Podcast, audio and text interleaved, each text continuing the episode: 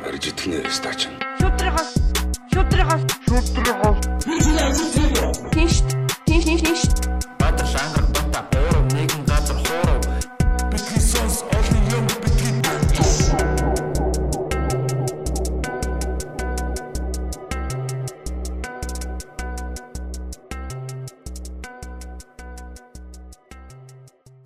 Сайн уу та бүхэнд бити сонс подкастын 89 дахь дугаар яг одоо хүрч байна. За тэгээ манай үзэгчид сонсогчид сүүлийн үед нэлээд олон дугаараар бөмбөгдүүлж байгаа бах. Хэрвээ бөмбөгдүүлж амжаагүй байсан бол яг эдитинг хийгээд жогоодсон байж магадгүй.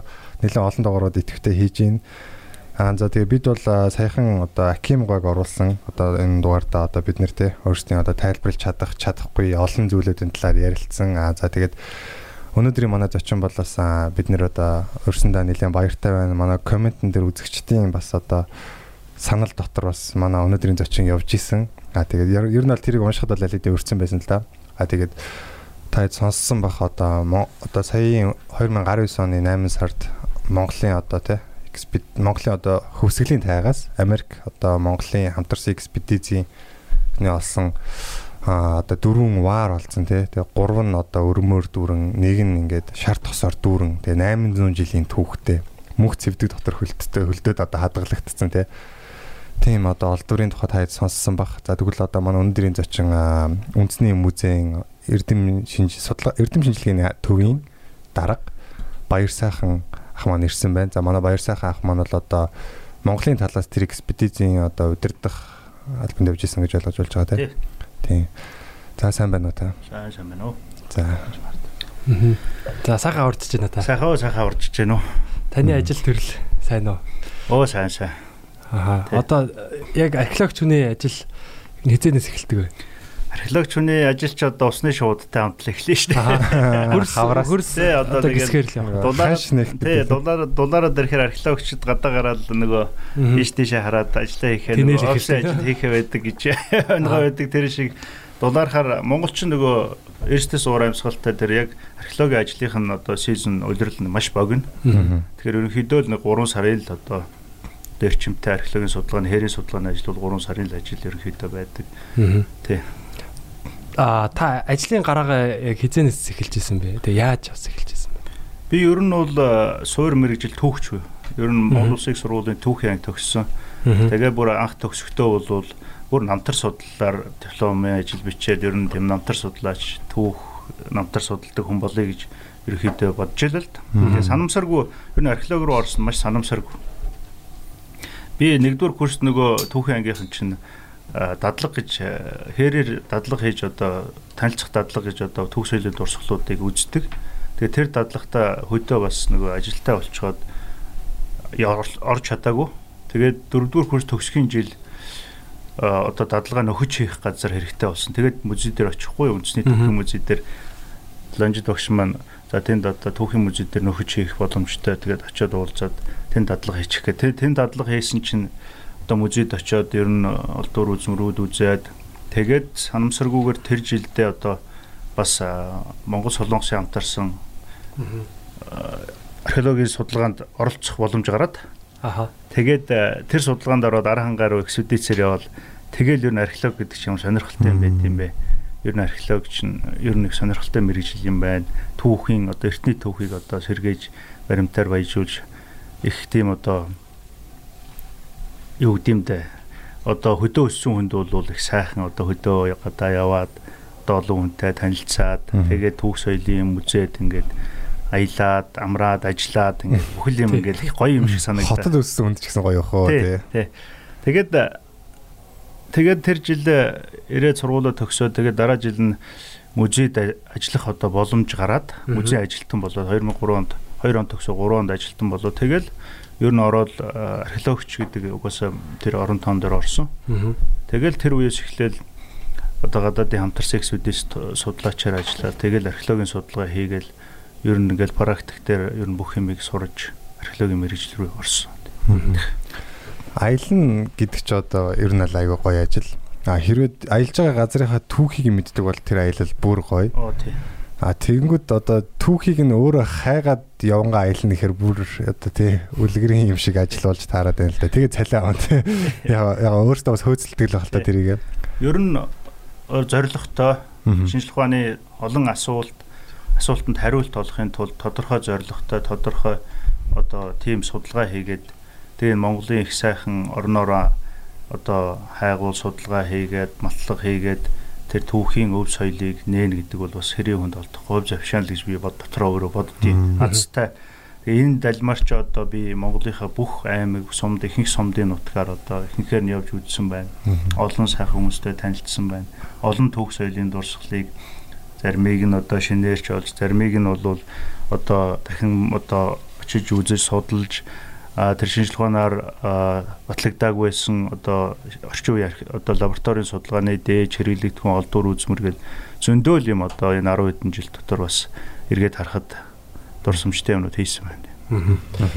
Манай Монголд одоо олж исэн хамгийн эртний одоо хүний олмор. Тий одоо булш одоо хэдэн оны хэдэн жилийн өмнөх тийм одоо юу гэдэг юм бол олдвор гэдэг юм бол Ер нь Монголд ч хүн амьдарч эхэлсэн он цаг одоо нэг сая орчим жил гэж байгаа шүү дээ. Яг уу 800 мянган жилийн тэртегээс л одоо хүн амьдарч эхэлсэн гэдэг. Тэр нь бол чулуун зэвсгийн одоо одоо дурсгалаар судлаа чулуун зэвсгээр нь одоо харьцуулан судлаа тийм он цаг гаргасан. А тэгээ тэр он цагийг бол одоо зөвхөн хуучин бол ингээд харьцуулаад юм байдаг байсан шинэ одоо энэ нөгөө шинжилгээ ухааны хөгжлийн төвшөнд лабораторийн төвшөнд одоо ингээд хөрснөөс дээж аваад тэр үеийн одоо олон давхарх соёл давхарх гэж яриад байгаа тэр археологийн малталгаас гарсан үе болгоноос нь одоо дээж хөрсний дээж хүмүүсийн шатааж байсан одоо нүүрс мүрс одоо тэгэл хэрглэж байсан яс ус малынхны яс амьтны яс ангийн яснаас ч гэсэн дээж аваад гадаадын том лабораториуд он цаг тогтоочдөг болсон. Нүүрс хүчлийн задаргаагаа C14 анализ гэдэг ийм шинжилгээ ухааны арга гарч ирнэ лээ одоо өгчсөн. Тэгээ одоо тэр тэргээр он цагийн тогтоогод одоогоос 800 мянган жилийн тэртээ нэмэх хасах 50 жил ч юм уу нэмэх хасах 100 жилийн малдаа нь янз бүр гардаг. Бас наривчлалтай наривчлалтай. Гэхдээ ерөнхийдөө бол Монголд бол 800 мянган жил одоо нарийн гол дээр бол бараг сая жилийн одоо юм тэртээ хүн амьдарч ирсэн нь бол батлагдсан. А хүний оршуулга одоо яг хүний яс бодит биологийн олдвор бол харьцангуй залуу манахаас бол одоо тэр Африкаас олддог шиг эсвэл энэ зүүн даазмаас олдсон шиг сая жилийн настай хүн 800 хэдэн зуун мянган жилийн настай хүн бол олдоогүй. Ер нь хамгийн эртний оршуулга бол неолитийн үе буюу одоогоос нэг 100000 орчим жилийн тэртех оршуулгууд бол энэ Тамсаг булгийн суурин гэж Дорнод аймагаас тэр үеийн одоо хүмүүсийн амьдарч исэн юм нүхэн сууц гэж ингээ газар ухаад тэнд ороо ингээд тодорхой юм дээвэр шиг бариад амьдарч исэн том нүхэн сууцыг археологчд илрүүлээ. Тэр дорн санамсаргүй бас хүн оршуулсан байсныг илрүүлсэн. Ингээ суугаагаар нь оршуулаад тэгээд одоо тэрийг дагалдуулаад тэр антны соёогоор хийсэн одоо янз бүрийн одоо хүзүүний зүйлт одоо нэг дээр үе одоо эртний хүмүүсийн чинь кино минон дээр нэг юм соёо моё зүйлсэн одоо тэр соёо моё ч бүгд ингээд зүйлтэйгээ бүх юм тэгээ хүний нүүр нийт өрстэй чулуун онго янз бүрийн одоо хүний хэрглэж исэн тийм соёлын юмнууд гарсан. А тэрнээс цааш нааш бол одоо нориблон уулгээд орондод саяхан нэгийн голд хийсэн судалгаа гарч ирсэн неолитийн хэд хэдэн булшиг одоо малтан судлаад байна. Неолит гэдэг чинь шин чулуу шин чулуу шин чулуу. Ер нь хүн төрөлхтний түүхийг нөгөө хийж одоо хөдөлмөрийнх нь баг зэвсэг болгож байгаа одоо гол материалаар нь одоо түүхийн үечлэл тогтоогоо шинжлэх ухаан төр яриад байгаа нь чулууны үе, хүрлийн үе. Тэгээд одоо чулууны үеийн дотор одоо хуучин чулуу, дунд чулуу, шин чулуу гэдэг нөгөө судалгааны хувьд л ангилчаад байгаа юм л та онцгойр нь. Тэгэхээр шин чулууны үе гэдэг нь тэр неолит гэдэг байгаа Нео гэдэг одоо яг латин Америк одоо англи үгний язгууртай тийм лит гэдэг чулуу тэрний л товчсон үг. Тэгэхээр чи 800 мянган жил гэхээр одоо бидний одоогийн тооллын 2000 жил бол юу ч юу ч болчихж штэ. Хүн төрлөختний түүхий чи баг ихэнх цаг хугацаанд тэр чулууны үе гэдэгт өнгөрсөн чулуун зэвсгийн үед хүн ер нь төмөрлөгийг боловсруулах гэж дараа нь одоо энэ амтан одоо газар тариалан энийг одоо өнөөгийн бидний одоо энэ хөгжил дэвшилт хүрэхийн тулд бол олон мянган жилийн туулж иж одоо одоо бидний олон зуун мянган жил. Тий. Ихэнх түүхүүл тэр ард чулуун зэвсгийн үед өнгөрчтэй. 800 мянган жил нь баг тэр чигээрээ л одоо шулуун. Яхаа мэдхгүй л яваад шүү дээ. Манай ихтэй бидрийг баг ахт нэг чулуун зэвсгийн юм шиг байдаг гэсэн тий. Хоорондоо чулуугаар байлаа. Чулуугаар бүхс арчаад. Бүх юм чулуугаар гэж. Тий, тэгээд яг аа одоо монголчуудыг хизэнээс энэ мал аж ахуйг нь гаршуулсан тийм одоо юунууд байдаг юм бэ? Баримтууд гэх үү? Тий одоо мал аж ахуй ялангуяа Монголын мал аж ахуйн түүхийг э, олон эрдэмтэд сонирхон судалж байна. Тэгэд бид нар ч одоо нөгөө дэлхийд үлдсэн нүүдэлчд ганцхан баг хуучин одоо нүүдлийн амьдрал мал аж ахуйн одоо бэлчээрийн мал аж ахуй эрхэлж байгаа баг ховорхон ер нь баг ер нь баг цорын ганц орн гэж хэлж болохоор энэ одоо улсуудчууд Азийн одоо энэ зээжин дээр тэгээ энэ бидний энэ морь мал унаа дахиад байдаг адуучин монголчууд энэ өхөр саагаад одоо сайлсуу хэрэглээд байгаа хон яма бүх энэ одоо мал аж ахуй маань хаанаас гарч ирв одоо бид нар хизээнээс энийг гаршуулв гэдэг асуудал их сонирхол татж байгаа. Тэгээ хуучин бол түүхэнд бол яг зүгээр манай албан ёсны түүхнүүд зүгээр нэг шин чулууны үеэс ахуулаад баг одоо малыг гаршуулж эхэлсэн а тэгээд тэндээс газар тариалангийн их усвэр тавигдсан гэдэг ийм нэг тодорхой яг ийм албан ёсны өгүүлбэрүүд явдаг байсан. Гэхдээ түүхэн баримт байхгүй, нотлогоо байхгүй. Нотлогоо байхгүй гэдэг маань шинжлэх ухааны арга зүйн дагуу одоо яг ингээ батлагдсан юм байхгүй. Яагаад батлах ёстой гэвэл зэрлэг амтан байсан уу эсвэл бол гаршуулж гэршүүлсэн одоо одоо тийм амтан байсан уу гэдгийн хооронд бас ялгаа байгаа. Амтныг бол зэрлэг амтныг гаршуулахаар тэр амтны ясан дээр янз бүрийн одоо өөрчлөлтүүд гарна. Эдлгээний төвшин ч гэсэн янз бүрийн өөрчлөлтүүд гардаг. Тэр өөрчлөлтүүдийг яг ясан дээр нь мориг гэхтэл одоо адууны толгой гарахад тэн дээр амгаа хэрглэж ээж үү хүн унжээж уу нуруунд дээр нь ямар өөрчлөлтүүд гарч ийн үү тэр мал хүн хоёр харьцахад малын стрессийн одоо тэр судснууд хүртэл өргөсөд ингээд энэ ясан дээрээ даралт маралт өгдөг янз бүрийн хазаарлаад амгаа амгаа хазаар хэрэглэхэд хүртэл ясан дээр нь ингээд том том өөрчлөлтүүд гардаг. Тэгээ тэргээр нь одоо ингээд хөөгд янз бүрийн зоо археологийн судалгаанууд археологийн салбар судалгаануудыг бол сүүлийн үед нэлээд эрчимтэй хийж байна. За манайх бол хамгийн анх одоо гаршуулсан амтан бол одоогийн яг археологийн судалгаанд Монголд бол хонь яма ер нь энэ бог малыг бол эхэлж гаршуулсан шиг байна. Үхэр э, одоо энэ гурван амьтан бол хамгийн түрүүнд гаршуулсан. Тэгвэл манай үхэр хонь яма гаршуулсан он цаг бол одоо дундад Аз одоо зүүн Европын орнуудын одоо эртний соёл иргэншилтэй орнуудын тэр хонь ямаа гаршуулсан түүхээс хожуу байгаа. Маш хожуу. Тэгээд энэ генетикийн судалгаануудыг хийж байгаа л да малын генетикийг.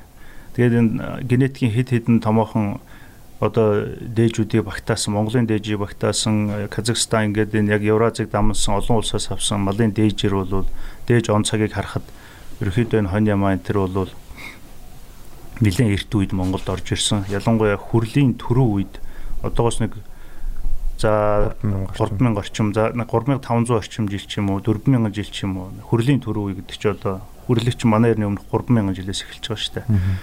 Тэгэхдээ бид нар тэр мал ингээд бид нар хэрглэж ашиглаж гэдгээ батлахын тулд ингээд маллах зорилготой маллах хийгээд байдаг. Гэтэл тэр хүрлийн төрөө үеийн дурсгалаас ерөөсөө мал аж ахуйн холбогдлолтой маш хавар гардыг. Бараг олддоггүй.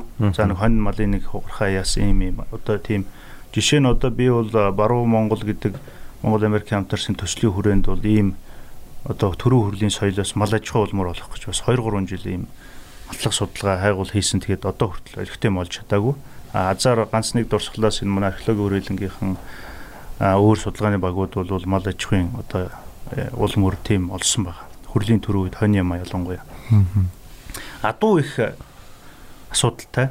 Адууг бол бид нар ер нь археологийн дурсгалыг баталгаажуулсан нь бол би би түрүү хэлсэн одоо бугуун хөшөө хэрэгсүүрийн соёл гэж байгаа шүү дээ. Бугуун хөшөө гэдэг нэг одоо том чулуу хөшөө байгаа. Тэрний хажууд хэрэгсүүр гэдэг том том юм чулуу болгохтой та нар хөдөөгөр явахдаа хардаг багтай. дөрүүлжин гадуура дугуй хүрээтэй дөрүүлж хүрээтэй юм том том чулуун байгууламжууд харахгүй л анзаардахгүй тий. Анзаардахааргүй зарим нь бол нүсэр том хэрэгсүүрүүч одоо байшин сав шиг. Тэгэд тэр соёлд бугуун хөшөөнч тэр хэрэгсүүрч тэр хажууд нь юм адууны толгоогоор тахилга өргөсөн ийм тахилын одоо цогцлуурууд байдгийн дагуул байгууламжууд. Зарим хэрэгсүүрт 1700 адуугаар тахилга өргөсөн. Йоо баян хүн байсан гэсэн үг. Тэгээ ганцхан хэрэгсүүрт шүү дээ. Одоо хаан маань Тэгээ зарим бугуун шөөнд гэхэд чинь одоо 1000 орчим адуугаар одоо ингэ тахилга өргөчихсөн. Тэгээ тэндээс гарч байгаа би олон жил тэр бугуун шөө хэрэгсүүрийн тахилын байгууламжийн адууны толгойг малтаж тэндээс он цаг тэгээ ялангуяа энэ адууны гаршуулсан ул мөрийг олохын тулд тийм зоо археологийн судалгаануудыг хийсэн. Тэгээ эндээс бол он цагийн маш наривчлалтай он цагийг одоо лабораторийн төвшөнд одоо баталгаатай гаргаж авсан. Тэгээ адууны адууных нь ясан дээр бүр шүдэн дээр нь одоо амгааны уул мөр а тэгээд шүдийн нөгөө адууны аранг гэж одоо нэг илүү араа байдаг штэ. Тэр арааг одоо манай одооны малчид бол нэг одоо баг баг насанд нь тэр арааг нь одоо алах малахаар ингээд цохоод авчдгийг. Одоо тэр үеийн одоо бас а одоо адууны арангийг ч гэсэн авж исэн юм бол мөр илрүүс өөрөө л шүдийг авчихсан. Тэгээд энэгээс үүнээс харахад бол тэр адууг бол хүн аль хэдийн гаршуулад унаад өөрөөр хэлбэл тэр биеийн дээр нь өөрчлөлтүүд аль хэдийн орчихсон. За тэгээд яг энэ адууны соёл ингээ монголчууд ер нь нүүдэлчд ингээ адууг унж хэрэглэснээр ингээ нийгэмд насар том өөрчлөлт гарсан. Яг одоо хүн төрөлхтөн машин эзэмшсэн юм шиг яг одоо хүн төрөлхтний түүхэнд адуу бол яг одоо яг тэр анх адуу гаршуулснаас эхэлж бас нэг ийм өсрөнгөө хөгжил нийгмийн өөрчлөлтийг дагуулж байна. Хурд хүч тий. Генээс их тархсан байт юм лээ тий. Адуу адуу одоо гаршуулснаас хойш адуугаа унаад бүр Евразаар ингээд яг Тийм биш та. Тэгээ ген бол их тархсан. Тэгээ адуу бол угаасаа тэр үед бол ерөөсө хүн төрөлхтнийг бас хөдөлгөөнд оруулсан. Ерөөсө том том нийгмийн өөрчлөлтүүд гарсан. Тэрнээс чинь үүдэж одоо улс төр одоо том одоо томоохон улс аймаг одоо жижиг жижиг овг аймагуд нэгдэж томоохон нэг овг аймгийн захиргаанд ороод бүхэл бүтэн соёлын нийтлэг бий болоод тэгээд Евразийн нааш цааш хөдөлгөөнүүдийн улам идэвхтэй болсон. Тэгснээр энэ адууны соёл бол хүндрэлтний түүхэнд бас нэг том дэвшлиг авчирсан. Хүн төрөлхтний түүхэнд одоо яг судлаачдын одоо олсон байгаагаар адууг одоо хамгийн анх нутгшуулсан хүмүүс нь одоо аль төвд амьдарч исэн хүмүүс гэсэн. Одоо 10 жил орчим байна адууны судалгаа бол энэ дэлхийд хэлцэгдэж байна. Тэгээд энэ Казахстаны Ботой суурин гэж нэг том суурин газар эртний одоо хүрлийн үеийн суурин байсан. Одоогоос нэг 6000 орчим жилийн тэртех.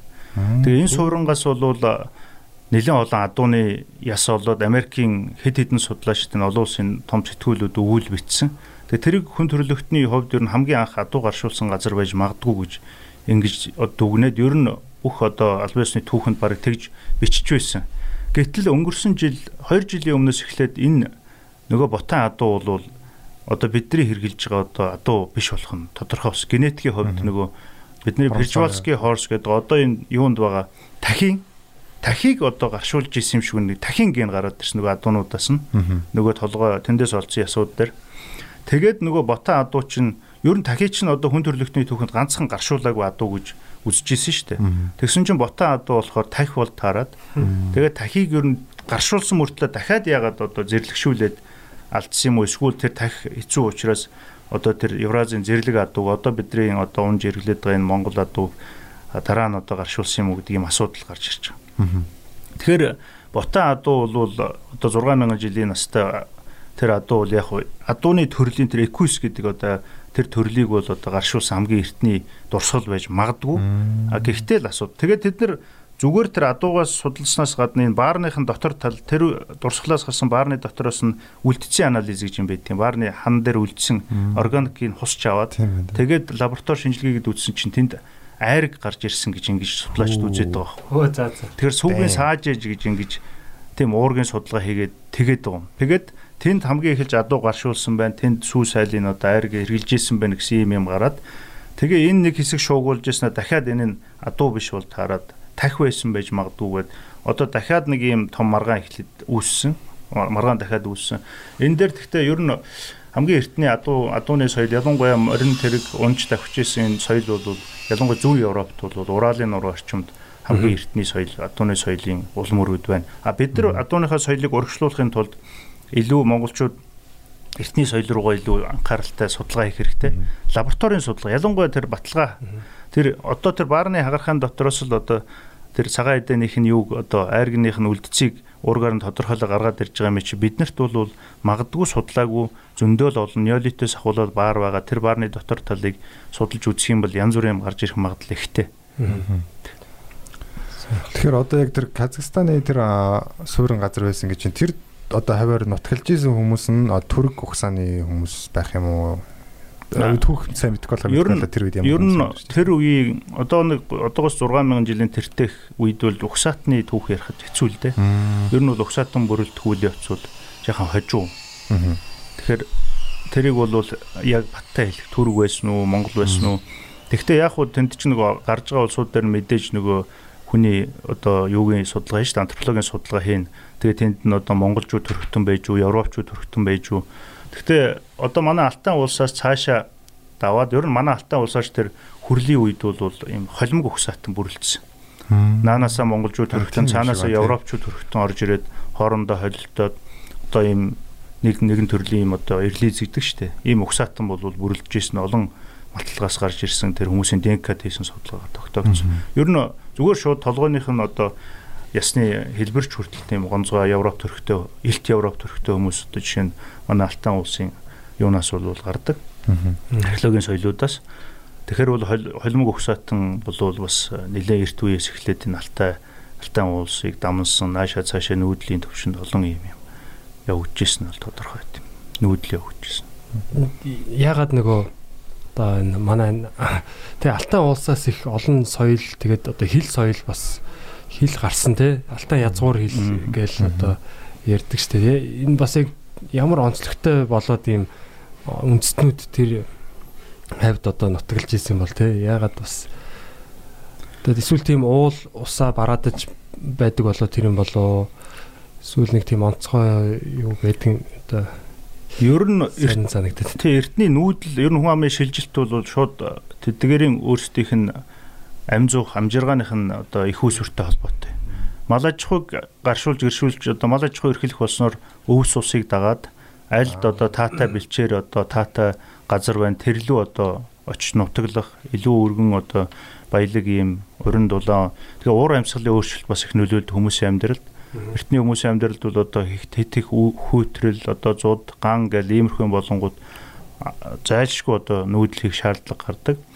А хожуу бол тэгээд нэг улс төрийн шалтгаан дайн одоо дайн тулаан ялагдлаар одоо шилжих төлөвлөгөөнүүд бас эгддэг явагддаг болсон. Тэгэхээр ер нь эртний хүрлийн үеийн нүүдэл бол тэр чихэр мал аж ахуйтай холбоотой ихэнх нь малын нүүдэл тэгэл нөгөө шин шин газар шин нүүдлийн бэлчээрийн одоо ашиг шимтэй газар руу ингэж тэмүүлэх тийм тэмүүлэл бол хүмүүсийг хөдөлгөөнд оруулсан. Ялангуяа мал аж ахуй бас тэр нүүдлийн нэг шалтгаан байсан.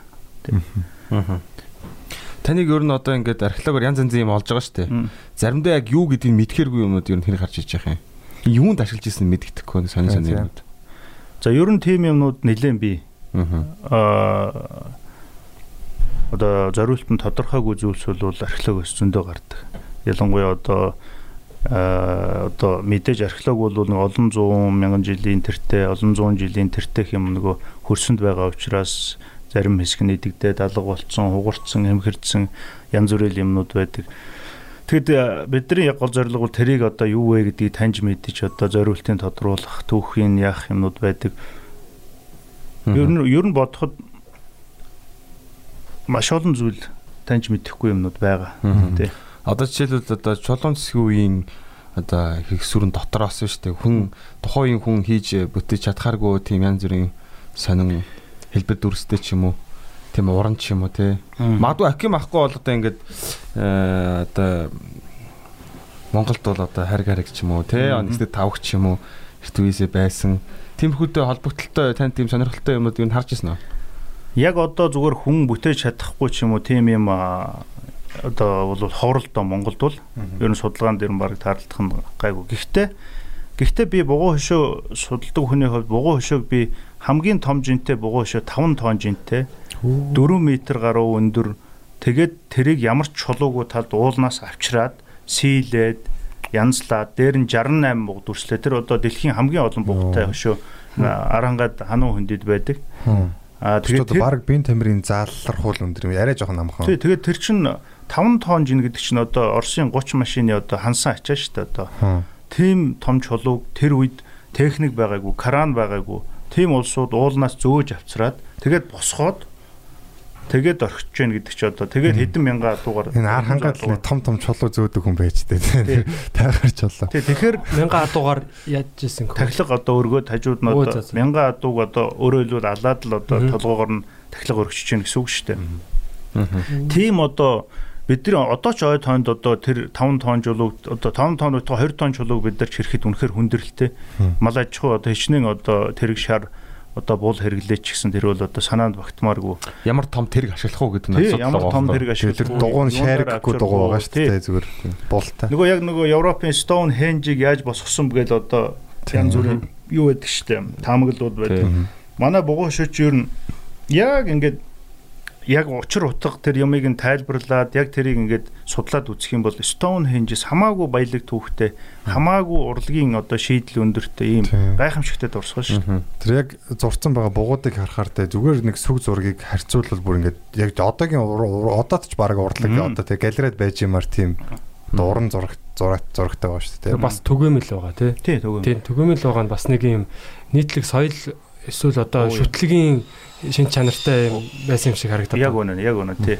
Бугун шүтлэгтэй ч Тий, юм уу. буг шүтээ юм байсан угаасаа. Бугуул нэг үеийн одоо а одоогоос нь 3000 орчим жилийн тэртээс бугуй шиг бүтээж эхэлсэн. Энэ хэрэгсүүргээ тэр том оршуулт Мгм. булш хоёрыг яг одоо лабораторийн он цагаар бол одоо нэг 3300 орчим жилээс хойш нэг 600 700 орчим жил идэвхтэй бүтээсэн байдیں۔ Энэ бугуй шиг хэрэгсүүрийн соёлыг.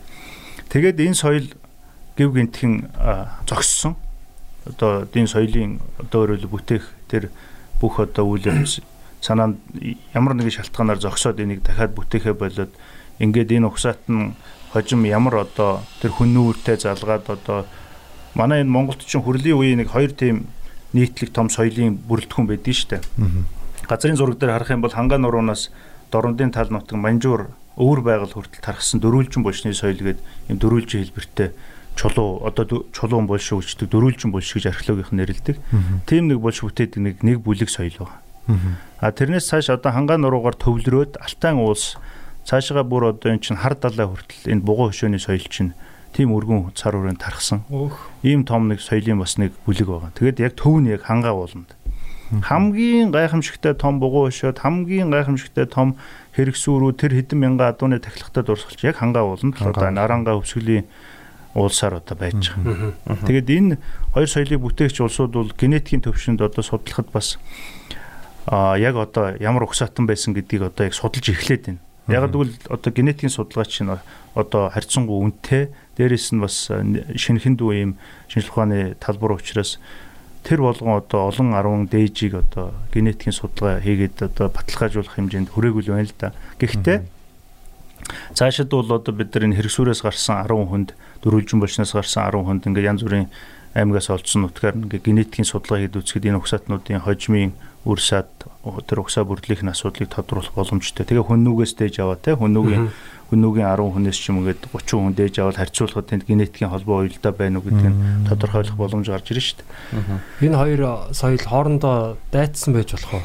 За энийг бол Нэгнийгаа мөхөөсөн ч юм уу? их сонирхолтой харин тий ер нь ингээд бугуун хөшөөг гинтхэн зогсоодсон гэж. хинтийн уулсаас ахуулаад хангаа уулс ялангуяа баян хонгорын түүн гол хүртэл бугуун хөшөөнүүдийг хуг хуг татаад хэмх хэмх цохоод ингээд дөрвөлжин булшинд ингээд хийцэн байдаг байхгүй дөрвөлжин сонирхолтой. барилгын материал шиг ашиглаад эсвэл дөрвөлжин булшны хан чулуу хийгээд эсвэл дөрвөлжин булшин дотор ингээд дараас хийгээд ингээд хэрэгсүүрийн чулууг аваад ингээд хажууд нь дөрвөлжин булшнууд яг энэ үйл явц бол миний одоо судалгаагаар бол нэг манай эртний өмнөх нийтийн тооллын өмнөх 8 дугаар зууны үед бол энэ ямар ч байсан дөрвөлжин булшны соёлынхан бол энэ бугуун ширхсүүрийн соёлынхантай нэлээд том дайн тулаан болсон. Манай эртний 8 дугаар. Нийтийн тооллын өмнөх 8 дугаар зуунд. За тэгээ энэ хүмүүс бол түүн гол хүртэл одоо энэ хэрэгсүүр дөрвөлжин булшны юу хэрэгсүүр бугуун шөөний соёлынхныг бол ингээд хөөсөн мэдэгж шít тэр бүх газар нутаг дээр нь тэр хуг хуг цохоод одоо тэр шатар чулуу гэдэг алдартай дурсгал чинь одоо бугуун шөөг үндсэн байрал дээр байгаа бугуун шөө байхгүй. Бүгдийн дөрвөлжин булшинд авчраад ингээд дөрвөлжин булшинд ашиглаад ингээд заримдаа толгойг нь уруу харуулад ингээд үл хүндэтгсэн байдалтай бугуун шөөг ингээд ер нь бол ингээд нураа сүйтгэсэн байдалтай. Тэгэхээр энэ үйл явцаар бол дайн тулаан яг тийм нэг одоо сөргөлдөөн болсон. Тэгээ яг энэ 8 дугаар зууны яг энэ нүүдэл хөдөлгөөн хэрэгсүр дөрвөлжин булшны соёлынхаа алтайг юу хэрэгсүр бугуун шөнийн соёлынхан алтайг давсан шиг байгаа. Зарим хэсэг нь бол яг гэвэл төрөгдөд. Тэгээ эднэрийн яг алтай руу давхад тэнд скипийн соёл гэж тэр нөгөө алдартай нөгөө амтны дүрс дурлаг мурлаг гэдэг юм тэнд бий болж эхэлсэн байхгүй юу. Тэгэхээр хуучин Орос, Европын одоо өрнийн одоо түүхчид бол манай бугуун хөшөө хэрэгсүүрийн соёлыг ялангуяа манай энэ амтны дүрс дурлагыг чинь бугуун хөшөөг ялангуяа скипийн соёлоос нөлөөнд нь бүтгэгдсэн хожуу үеийн дурсгалыг тайлбарладаг байсан байхгүй. Гэтэл скипийн хамгийн эртний соёл 8 дугаар зуун. Аржааны одоо хамгийн эртний булш гэхэд нэг 9 дугаар зуун мөн хүрдэг. Манай эртний өмнөх үү? Тийм манай нэг тэгтэл бугуун мя- тэрнээс 500 жилийн өмнө бугуун энд бүтээж ирсэн. 4 500 жилийн өмнө. Тэгэхээр гарцаагүй Өөрөөр хэлбэл энэ амтны дүрст урлаг гэдэг бол ялангуяа энэ Монгол энэ Монгол нутагт бол үүсэн бүрэлдэж энэ нүүдэлчин анчин малчтын одоо оюун санааны бүтээл болж энэ Евразид мэндэлсэн байх маш өндөр магадaltaй. А тэгээд би бол одоо номондоо бичсэн энэ бугуун хөшөө эргэсүрийн соёлыг тэр одоо дөрвөлжин булчныхын цохигдоод алтайг давхад тэнд скипийн соёл тэр урлаг нүүдэлчдийн урлаг тэнд одоо скипийн соёлыг тэд нар бүтээсэн өөрөөр хэлбэл тэд нар магадлал өндөртэй. эсрэг талаас нь таамаг дэвшүүлж. Яг л скипийн хамгийн эртний булш аржаанаас бугуун хөшөө гарсан. А бас хажууд нь яг адууны толгоор тахилга өргөсөн байдаг. Тэгээ бугуун хөшөөн дээр дүрсэлсэн бүх юм тэр булшин дотроос гарсан байхгүй. Бодтоор. Алтан эдлэл, мөнгөн эдэл янз бүрийн одоо Тийм бас одоо мал яадаг те адуугаар нь тахилга өргөдөг тий одоо Тийм. Тэгээд тэнд яасан гэхээр яг тэр 8 дугаар зуунаас эхлээд бас энэ алтайн цаана асар том юм соёлын том юу явагдсан. Одоо өөрчлөлт явагдсан. Морьтой морьтой одоо асар дайчин одоо ийм улсууд тэр Геродот Геродотын түүхэнд бол тэмдэглэсэн байгаа шүү дээ. Тэр скипүүд бол ийм одоо морь ундаг дайчин ийм ард том гинтхэн гарч ирсэн гэдэг ч одоо тэр манай бугуун ширхсүрийн соёлынхан тийшээ Мгм. тэгээд тэд нар чинь цаашаа хар далаа хүртэл явсан байгаа шүү дээ. Урал Тий одоо бүр Кавказын улс хүртэл. тий Ромын эзэнт гүрний одоо хожим бол Ором хүртэл явсан тий. тий тэр нөгөө King Arthur гэдэг нэг кинон дээр гардаг шүү дээ те. Одоо Артурын тэр нөгөө одоо найтууд те хөлөг баатрууд дандаа тийм скит скитийн скифүүд гэх юм уу те. Тэгээд нөгөө бүр өөр энэ Ромын том эзэнт гүрний одоо хойд хязгаар тэр Британий арал дээр аль пааж идэг. Тэгэхээр чин бүр энэ цэргийн юунд нь хүртэл орцсон зүтгэжсэн. Тэгээд э, тэр хар далай хойтлын хөшөөдийг бол э, одоо Кемерийн хөшөөд гэж одоо судалгаанд нэрлэлчихэд байгаа. Тэнд нэг э, 100 орчим за тэнд чинь нэг тоолох юм бол нэг 30 орчим юм бугуун хөшөөний нэг бугуун хөшөөд төстэй хөшөөнүүд байдیں۔ Тэгээд тэрийг Оросын судлаачид бол одоо нэг 730-аад оноос хойш нэг 100 орчим жил бүтээсэн гэж ингэж баталчаад байгаа юм. Тэгээ энэ соёл бол тэгээ мартагдаад байхгүй болсон орон нутгийн соёлтой холдоод тэгээ тэр Кемерүүдийн тэр бугуун шөтө ойр орчимд байгаа болчнуудын генетикийг судлаад үзсэн чинь манай энэ өвөр байгаль ялангуяа энэ Сибирь, Монголын энэ э, хүмүүсийн эртний гентэй яг тохирсон байна. Хэд хэдэн болж. C3 Аа. кодтой. Тэгэхээр.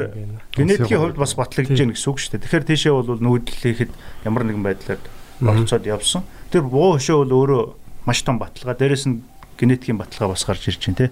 Тий. Тэрнээс хойш ч гэсэн нөгөө хөндөчүүд хоорондоо одоо хагаралдаал тэгж бас давж явсан төг байгаа шүү дээ. Дахиад Дэлэ автаа. хааны Тий. Тэгэхээр бугуун хөшөөнийхөө яг анхны тэр баруун тийшээс нүүдлийн замыг тэд нэр тавьсан шиг байна.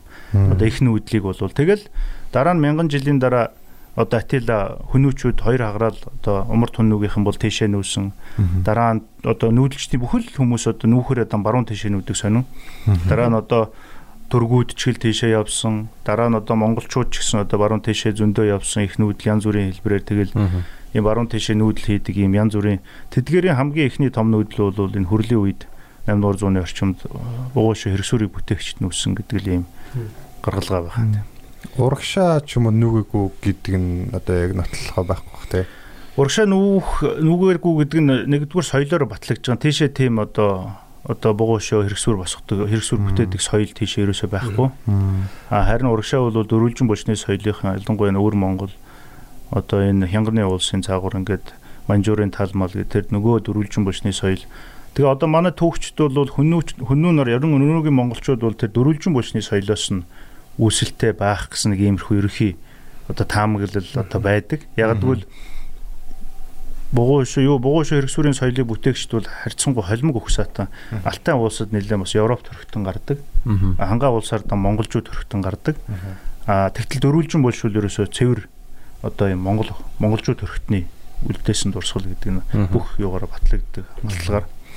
Тэгээ яг магадгүй энэ хоёр угсаатан ерөөсөө түүхэнд бол хүнүү цохигдоод одоо Сямби гарч ирэхэд тэнд хүнүүгийн бүх овг одоо тэр өрх одоо тэр хүн ам чин тэр Сямби мэдлэл орж байгаа шүү дээ. Тэр нүгэ явчаагүй. А бугуушаа хэрэгсүүрийн соёлыг бүтээгчдийн бас том бүлэг нэг хэсэг нь бол мэдээж тэр дараагийн со- соёлыг одоо хүнүүгийн соёлтой залгагдаад хүнүүгийн хүн ам дотор байж ирсэнд бол эргэлзэх юм ерөөсөө байхгүй. Тийм ээ тий. Тэгээд дөрвөлжин булш одоо дотор одоо хүмүүс биш үү? Юу шүтдэг байсан юм бэ? За тэр Дөрвөлжин юм Дөрвөлжин бол булшныхны одоо ялангуяа шүтлэг бишрлийг тогтооход хэцүү. Ерөнхийдөө хадны зураг мураг тэдний тэд нар бас дөрвөлжин булчны хажууд бол нэг зүүн талд нь жижиг хөшөө босгодог бас тийм уламжил байсан нь бол олон олон судалгаанаас юм уу, харагдаж байгаа. Тэгээ дагуула булчных нь яг зүүн талд ингээд тэгээ тэн дээрээ нэг заримдаа болохоор нэг хүний бүс шиг юм энэ төр бүс за тэгээд заримдаа нэг ганц зураас мураас ташуу зураас тийм юм энэ төр дүрсэлдсэн тийм юм байгаа. А бугуун хөшөө бүтээгчдийн яг яг гэвэл одоо хадны зурагч төр бугуун хөшөөний дүрсүүч төр өөрөө өөрөө хүний оюун санааны бүтээгчтэй чинь тийм Мгм. хүн бүтээж байгаа учраас тэнд ямар нэгэн оюун санааны үүтгэл байгаа. Тэргээр нь дамжаад уламжлал, шашин шүтлэг одоо энэ уламжилт одоо бидний мухар сүсэг гэж яриад байдаг бид нарт хэдэн мянган жил өнөөдөр ч гэсэн бидэнд татгалагдаад үтсэн соёлын ойлголтууд чинь тэн дээр уншиж чадах юм бол байдаг байхгүй юу? Унших хэрэгтэй. Тэрийг л одоо тайлбар зүг гэдэг нь тэр а тэрийг тэгэхээр бугуун хөшөөг бүтээгчдийн одоо тэр соёлын гүнлүү ялангуяа оюун санааны соёлоо нэвтрэх боломж ягаад гэвэл тэр дүрсүүд байгаа. Тэр бэлэгдлүүд байгаа учраас унших боломжтой байхгүй? Тэгээ одоо манайхан чинь нэг хэсэг миний мэдхээр бол гадаа тавьдаг өссөн шүү дээ. Тэр юу н хизээс гарсан соёл одоо хэр яв үргэлжилж байгаа. Өмнө нь бол одоо тэгээд э, бас арай өөрөөс юм шүү дээ. Ил тавих соёл те. Тий ил тавих. Энэ Айгу олон төрлийн соёл байгаа. Тасан дүгэн ч Sky юм. Burial гэдэг тэр ил тавьдаг ёсыг ер нь одоо энэ буддийн шашинтай л Монголд орж ирсэн болов уу гэж ярьдیں۔ Магадгүй тий. Тэ тэрнээс биш тэрнээс өмнө чухам хүнийг ил тавьж исэн тийм түүхэн баримт ер нь бага. Технологиос бол ялангуяа үлдэхэд хэцүү шүү дээ Тий, тийм тий, тийм тий. тийм ээ. Тэгэхээр харцангуй сүулт Монголд орж ирсэн соёл гэж одоо ойлгож болохоор юм байна тий. Сүүлийн шашны Мгм. тий. Одоо археологч хүмүүс ч одоо нэг дотроо нэг юм боддоо шүү дээ. За энэ Чингисийн онгон хаан байна гэдэг. Та ер нь тэр яг юу гэж бодож байна нэр нь? Тэр талаар зөндөл бодоо байл гэдэг одоо баг зөөдөлж ийсэн баг тий. Тэнд байгаа юм байна да ч гэдэг юм. Ер нь бид нар ч нөгөө судалгааны тодорхой бас уюу уюу дээр мэрэгших одоо тэрлүүг гол анхаарал хандуулах шаардлага байдаг л да. Өөрөөр хэлбэл одоо энэ дэлхийн ертөнцид хэвлэгдэж байгаа насар их мэдээлэл, мэдлэг дундаас чинь нэг тодорхой юмыг барьж авч судлахгүй бол бүх юм руу хүн ийм амжилттай судалгаа хийх боломжгүй болсон. Ер нь боломж байхгүй. Тэгэхээр би бол гол судалгаагаа би хүрлийн үе ялангуяа бугуун шөөний судалгаан дээр олон жил бараг 15 6 жил би энд тэр матлаг одоо тэр орчин тойронд нь юу байдгийг тэр адууны толгой тэр он цаг бугуун шин дотор доор болж байхгүй гэдгийг хөтөл үзэх гэж тэр матлагуудыг хийлээ. Тэгээд хэрэгсүүр тэр хоёр ямар холбоотой он цаг нь ямар ингээд. Тэгэхээр би бол Монголын үеийн одоо ялангуяа Чингис хааны үеийн түүх одоо археологи юмыг мэдээж сонирхно. Аа. А мэдээ түүхэн сурвалжид бол Чингис хааныг э, Персийн түүхч Рашид аддин бол их хориг гэдэг бурхан халдун гэдэг ууланд их хориг гэдэг газар байгаа. Энэ Чингис хаан тулуун уг санахныг тэнд оршуулдаг гэдэг мэдээ байгаа шүү дээ. Түүхэн сурвалжийн мэдээ байгаа. Тэгээд э, сүүлийн үед энэ бурхан халдун уулны дээр нэг том оолохтой нэг юм байгууламж байгаа. Энэ Чингис хааны онгон гэж нэг Францын хэсэг эрдэмтэд одоо бүр кино мэн хийгээд дараа нь манайхан одоо бүр төр засгийн хүрээнд ерөнхийлөгчийн одоо бүр мэдэл дархлаад ингээд авчихсан. Тэнд ямар нэгэн судалгаа бол хийх одоо ерөнхийлөгчийн зарилгагүйгээр судалгаа хийх бол хориотой болсон. А магадгүй тэнд байж болох юм эсвэл бүр байхгүй ч байж болох юм яг батлагдаагүй. Гэхдээ хаан Чингисийн одоо их онгом тэр хаан байгаа нь бол одоо хүртэл нууц. Хинч мэдэхгүй. Таамаглал төдий байгаа. А зарим хүмүүс бол бити олдоосоо гэж одоо боддог. За зарим хүмүүснүүд олоод одоо дэлхийн нийтэд өстой аялал жуулчлалын одоо том бүүн болгоод одоо ингээд бас эдийн засгийн эргэлтэнд оруулах нь зөвч гэж ингэж ярьдаг улсууд бий. А миний хувьд бол тэр хүн тайван нойрсож исэн баг нууцлагдмал хэвээрээ байх нь дээр юм болов уу гэдэг бодолтой. Тийм. Угаасаа Тий. 3000 жилийн өмнөх 6000 жилийн өмнөх одоо олдуруудаар түүхийн судалгаа хийж байгаа Тий. тий. Тэр хүний одоо амьдарч исэн одоо амьдралын замнал нь ингээд одоо Монголын нуус тавчаач юм уу тий ингээд одоо өвөд дээр байж тээ тий. Тэгэхээр заавал тэр хүний одоо юу өгч чадах биднэрт ямар шаардлага байгаа юм. Мм. Тэ ер нь бол ихэнх хүмүүс монголчууд ингэж л бодож байгаа юм тий.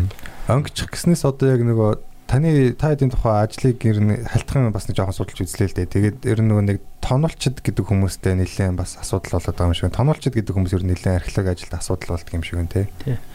Энэ тонулчид бол зөвхөн археологчд биш, ер нь Монголын ард түмний өв соёлыг устгаж байгаа улсууд. Тийм шүү дээ. Бидний бидний өв соёлыг бидний өнгөрсөн үеийн бүх одоо энэ бахархалт өвийг одоо зүгээр л нэг идэх хоол өмсөх хувцсныхаа төлөө өнөөдрийн нэг хідэн төгрөгний төлөө өчүүхэн ол зашгийн төлөө сүйтгэж байна. А энд эдэн хүмүүс сүйтгэе зогсохгүй тэрийг бүр дотроос нь гарсан ямиг зарж одоо хил дамнуулан янз бүрийн аргаар зарж үрэх сүйтгэх, хайлуулах, алт эрд одоо алт мөнгө эдлийн хайлуулах, зарах ингээд эдгэрт бол маш олон одоо муухай энэ баг манай түүхэнд манай Монголын түүхэнд хизээч ийм түүх соёлын одоо ийм сүйтгэл баг түүхэнд байгаагүй. Энэ сүүлийн 20 жил 30 жилд нэг ийм ерөөсөө байх хизээч түүхэнд байгаагүй ийм соёлын устгал бол явагдаж байна. Энд бол нэгдүгээр төр засаг хяналт тавьж чадахгүй байна. Хууль өчнийг хяналт тавьж чадахгүй байна. Яг гэвэл манайхан ч өргөн удам нутагтай хүн ам таруу суурьсан. Нэг одоо булчны хажууд нэг оршуулгын одоо эртний соёлын хажууд тэр болгон хараа хяналт байнга тавиад чаддгүй. Харьцангуй малчид бол орон нутгийнхаа түүхэнд ер нь ер нь бол хуучны усууд бол тэр одоо булш хэрэгсүүр ер нь юм бүхэндээ их одоо хүндэтгэлтэй ханддаг ийм уламжилтай байсан ард түмэн шүү дээ. Тэгээ тэр уламжил яагаад ч юм одоо энэ сүүлийн 20 жилд эдийн засгийн одоо энэ одоо хүмүүсийн энэ одоо сэтгхүүн өөрчлөлт тэгээ дээрэс нь энэ ер нь энэ шилжилтийн гэдэг юм уу ийм цаг үед одоо энэ өөрсдийнхөө тэр бахархал тэр өөрсдийнхөө үн цүүлийг алдчихдсан юм байна. Энэ ард түмэн ер нь. Тэгээд шунлын сэтлэр л ерөөсөө бараг зарим аймаг сумдын нутагт бол бараг бүтэн овоолготойгоо юм бол ширхсүр байвал одоо ховор болсон шүү. Тэгэхээр бид нар чинь энэ эзэнгүү гэдэг юм. Би бол эзэнгүүтчээд байна гэж үзэж байгаа. Одоо эзэнгүү гэдэг маань булш ухчихсан хүмүүсийг бариад өгсөн цагдаад бариад өгсөн археологч зөндөө байгаа. Яг үйлдэл дээр нь хүртэл барьсан. За тэгээ цагдаад өгөөд за бүр ухсан хүмүүсийнх нь орон нутагт ингээ очиод цагдаа ажиллах юм бол тодорхой тэдний хүүхэд тэр дээр ухсан тэрсэн гэдэг хүмүүс мэдээллийг шууд ярьдаг байхгүй. Тэгээд ингээд ажиллаад тэр хүмүүсийг шийдэх хүү гэтэл тэг шийдэгчээсэн баг тохиол ховор. Энд дээр одоо хуулийн ямар юу Одоо шинэ эрүүгийн хуулийн 25 дугаар бүлэг гэдэг нэг том соёлын үеийн эсрэг гэмтэргийн гэдэг нэг бүлэг байгаа. Тэн дээр харьцангуй санкцн их чанга болсон. Ер нь бол хорих ялмалтай болсон боловч одоо хүртэл одоо яг тийм хорих ялаар шийтгүүлээд одоо нийгэмд одоо нэг тийм мэдээлэл одоо нэг цохилт өгүүцтэй. Одоо хар тамхи гэдэг шиг хар тамхины эсрэг одоо янз бүрийн юм ингээл дуйлан шууган болоод ингэж байгаа шиг яг тэр соёлын үеийн эсрэг гэмт хэрэгтэй холбогдсон үнийг нийтээрээ ингээд одоо таниулах, ойлгуулах болохгүй бүтэхгүй гэдгийг ярих усуд маш бага ба шүү дээ. Аа. Одоо бид нар ярихгүйгаас хэдвэл болж таарлаа тийм. Хөдөө явж байгаад ер нь яг тийм хэрэгсрүүд харж исэн л да. Тэгээ их нэг ухацсан байдаг. Харин тэгээ ухаад нэлээд удацсан. Тэгээд хүмүүсийг мэдчихээд байх тэр ухсан гинлээ гэж нэг нэр хэлдэг. Тэгэл тэгээ дотор нь юуч байгаагүй гинлээ. Яг юуч байгаагүй гэж хэлдэг гэж байгаа юм. Тийм.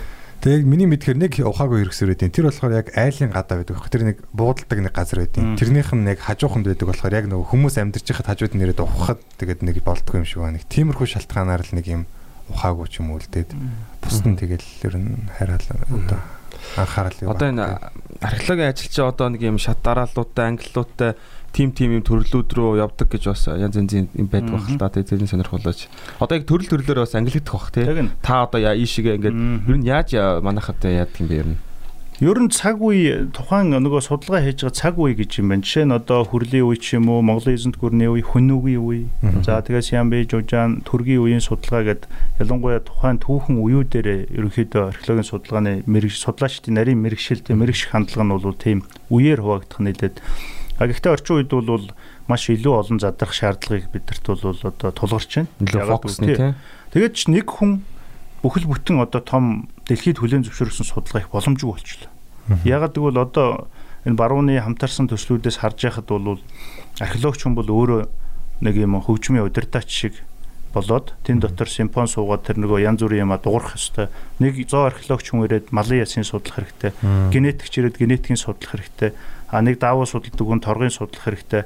Нэг одоо төмрийн одоо төмөрлөгийг судалдаг хүн төмөрлөгийн нарийн судалгаануудыг хийгээд хүний одоо антрополог судлаач антропологийн өвчлөл мөвчлөл төр хүн дээр байгаа бүх юмыг ингээд судлаад тэр бүхэн тэр бүх мэдээлэл ингэж хоримтлагдж бүхэл бүтэн одоо өөрөөр хэлбэл нэг үр дүн гарч ирэх цогц үр дүн гарч ирэх.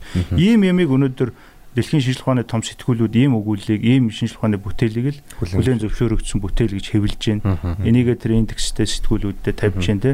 Тэрнээс биш бидний хуучин таамаглалаар одоо ингээд ийм юм шиг байна. Тэрнтэй харьцуулахад тийм юм шиг байна. Тэдний үе шиг байна гэдэг ийм судалгаа бол огт одоо өөр ер нь бол энэ шинжилгээ өгсөн газрууд ганц ч сэтгүүл бид нар өгүүлээ тийм байдлаар хэвлүүлж чадахгүй. Одоо аяллагын талаараа гоё задлж ярил те. Одоо ингээд за ингээд машин хөдлөлөө те. Дотор нэг одоо өөр өөр төрлийн мэрэгжил эзэмшсэн хүмүүс явж яхна шүү. За ингээд яг малтдаг нь ч юм уу те. Эсвэл тэрнээс дээж авдаг нь ч юм уу ингээд тусдаа гэж үзвэл. Ер нь ямар баг энэ хөдөлдөг юм.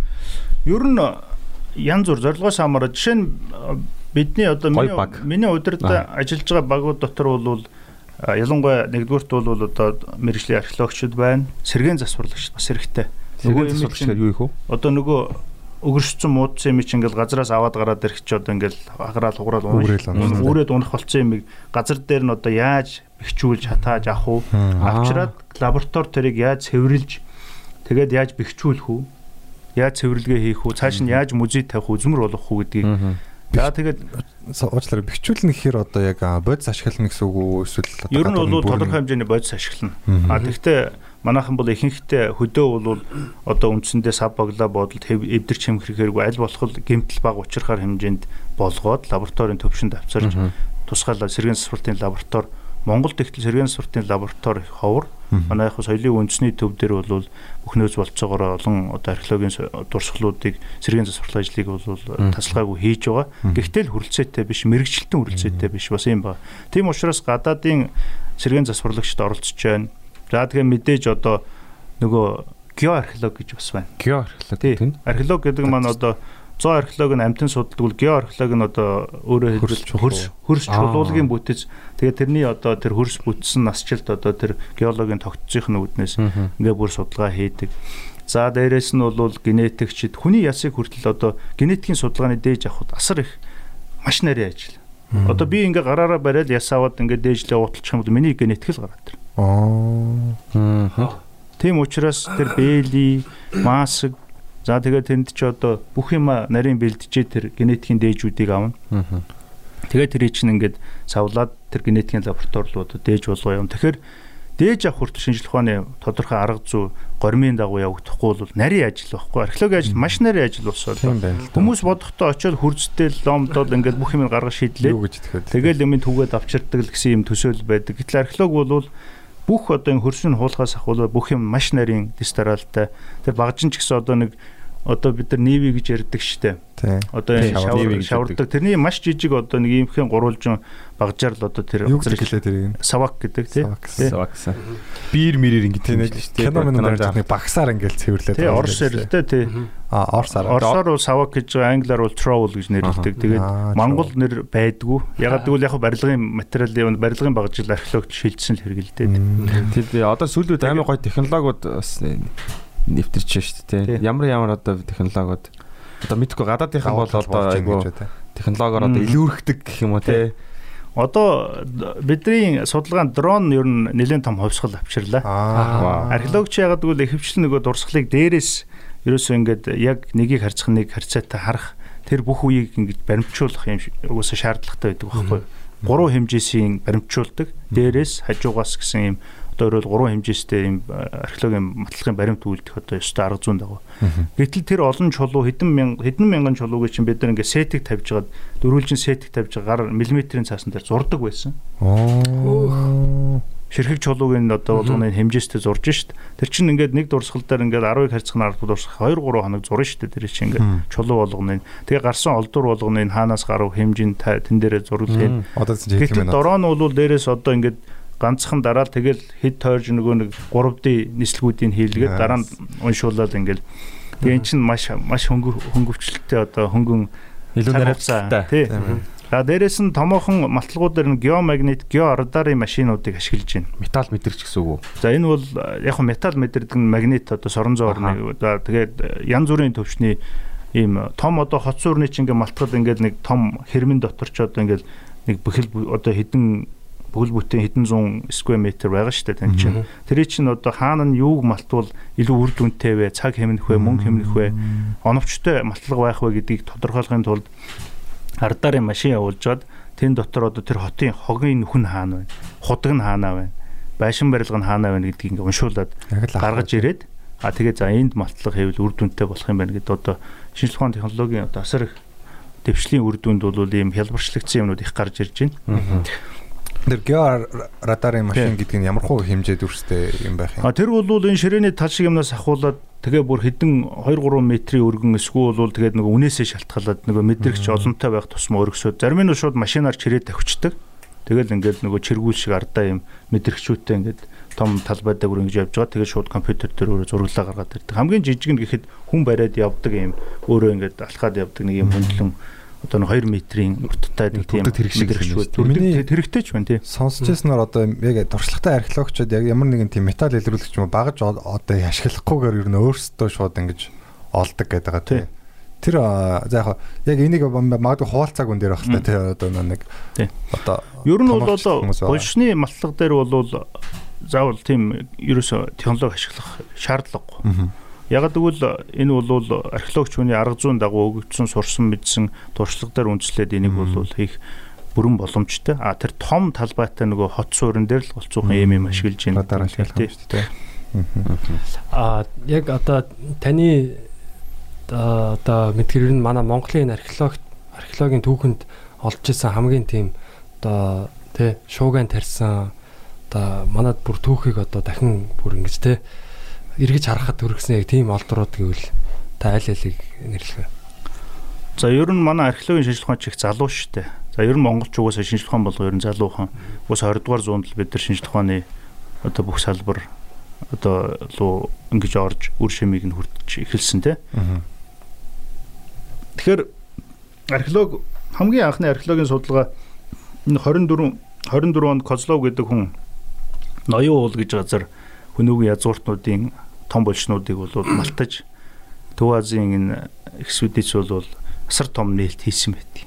Тэргээр одоо хөнөөгийн одоо өвдөөц хөнөөгийн язгууртан гэдэг юм болж байдсан байх гэдгийг тэр хүн бол анх тэр 11 онд э, тэр баллууд гэдэг зүгээр геологч хүн тэрийг бол а эртний цооног байна гэж бодсон байна. Алт ухтар хүмүүсийн төмөрлөг олборж исэн цооног байж магадгүй гэдэг малтаад үзсэн чинь нөгөөх нь болж байж таарад тэгээд тэр хоошо зарим материалуудыг явуулаад Оросоос тэр Козлов экспедиц орж ирсэн. Тэр бол Монголын археологийн одоо хамгийн одоо анхны том нээлт одоо том дэлхийн нийтэд одоо Монголын өв соёлыг ингэж одоо гаргаж ирсэн том нээлт байсан. А тэгээд ер нь манайх ч одоо сүүлийн 10 жил 20 жилийн хугацаанд ингээд сонсоход ер нь үзээд байхад дэлхийн нөгөө нэг жил болго археологи гэдэг сэтгүүлээс зарладаг 10 дэлхийн 10 том нээлтүүдийн тоонд манай 2 3 судалгааны юмнууд бол орсон шүү дээ. Жишээ нь өнгөрсөн жил гэхэд одоо Эрдэнэбаатар докторийн тэр гол модноос олдсон тэр луу тий тав тавт орсон гэж байна. Тэр одоо эхний 10 Сая дотор явж байна. Тэгээд тэрний өмнө нөгөө Монгол алтаагаас олдсон нөгөө мууми одоо бүр ингээд дээл ховцсон бүх юм Зандалшуулсан. занд одоо хэлбэл хөлдөөс хөлдөө мууми. Тэр нөгөө Adidas-ын юу шиг гэдсэн мөн үү биш үү? Adidas ч юм бол дараагийнх нь. Гэхдээ тэрнээс өмнө оо, одоо 2000 Муми олцсон. 10 хэдэн онд байдаа би яг оны сайн санахгүй байна. 2010-ад 10 12 билүү 13 онд тэр Монгол алтан олон гүүр гэдэг газараас бүр ийм мөсөн бас ийм мөнх цэвдэгт ингээд хатгалагдсан ийм бүр цэнхэр нүдтэй шаргал үстэй тэгээ маш том ийм шүүб өмссөн ангийн арьсан шүүб өмссөн тийм хүний ийм занданж одоо хөлдөөс мууми олдсон. Тэр жилийн археологийн 10 нээлтийн дотор бас явж исэн. Тэгээд дараагийн тэр бас тэр нөгөө Adidas гуталтай гэдэг чинь бол бас одоо манай ойр үеийн түүхийн одоо археологийн бас нэг томоохон нээлт бүхэл бүтэн дээл ховцтойгоо тэр эмэгтэй хүн чинь имэйлтэй морьтойгоо дээрэс нь өөрийнхөө иж бүрэн одоо тэр ойдл урлалынхаа багаж хэрэгсэлтэй. Юу гэдэг байсан? тий Бүх тэр тий бүх юм эд хэрэгсэлтэйгээ гарсан ийм гайхалтай юмнууд гарч ирлээ. Тэр Adidas гуталтай юм шиг гэдэг жоохон тодруулаад тэр зүгээр яг нэг гурван нөгөө юм юутай нөгөө Тэг гутал дээр нэг дээр канттай байдаг шиг юм гурван кант байгаа. Аа. Тэр кантуудыг хараад яг хуу Adidas гэдэг анх тэрнтэй төсөөлөд хэлсэн. Тэгээд тэр нь дэлхийд тэгээд нөгөө мэдээлэлээр явахтай тэгээд цацагдаад цаашаа явчихсан. Тэр бол Кеданы үед холбогдох а, он цаг гарсан. Өөрөөр хэлбэл одоо нэг 1000 орчим жилийн тэртех Чингис хааны одоо Монголын эзэнт гүрний өмнөх одоо Кеданчуудын үеийн түүхийн холбогдох юм байна гэж одоо тэр гутлыг тэгээд Аа, ер нь үдээс маягаар юм байсан юм байна шүү дээ. бас нэг энэ гутлыг ингээд наадах чи ингээд яг хийсэн юм яг харах юм бол 9 шидэм ингээд зүүгээд хийцэн. Тийм байна. э, тийм одоо хүрэл. Гоёлын маяг хүрэл тий. чимгэл юм. Тэгэхээр энэ эмэгтэй өөрөө их уран хүн байсан шиг юм л да тэр гарсан.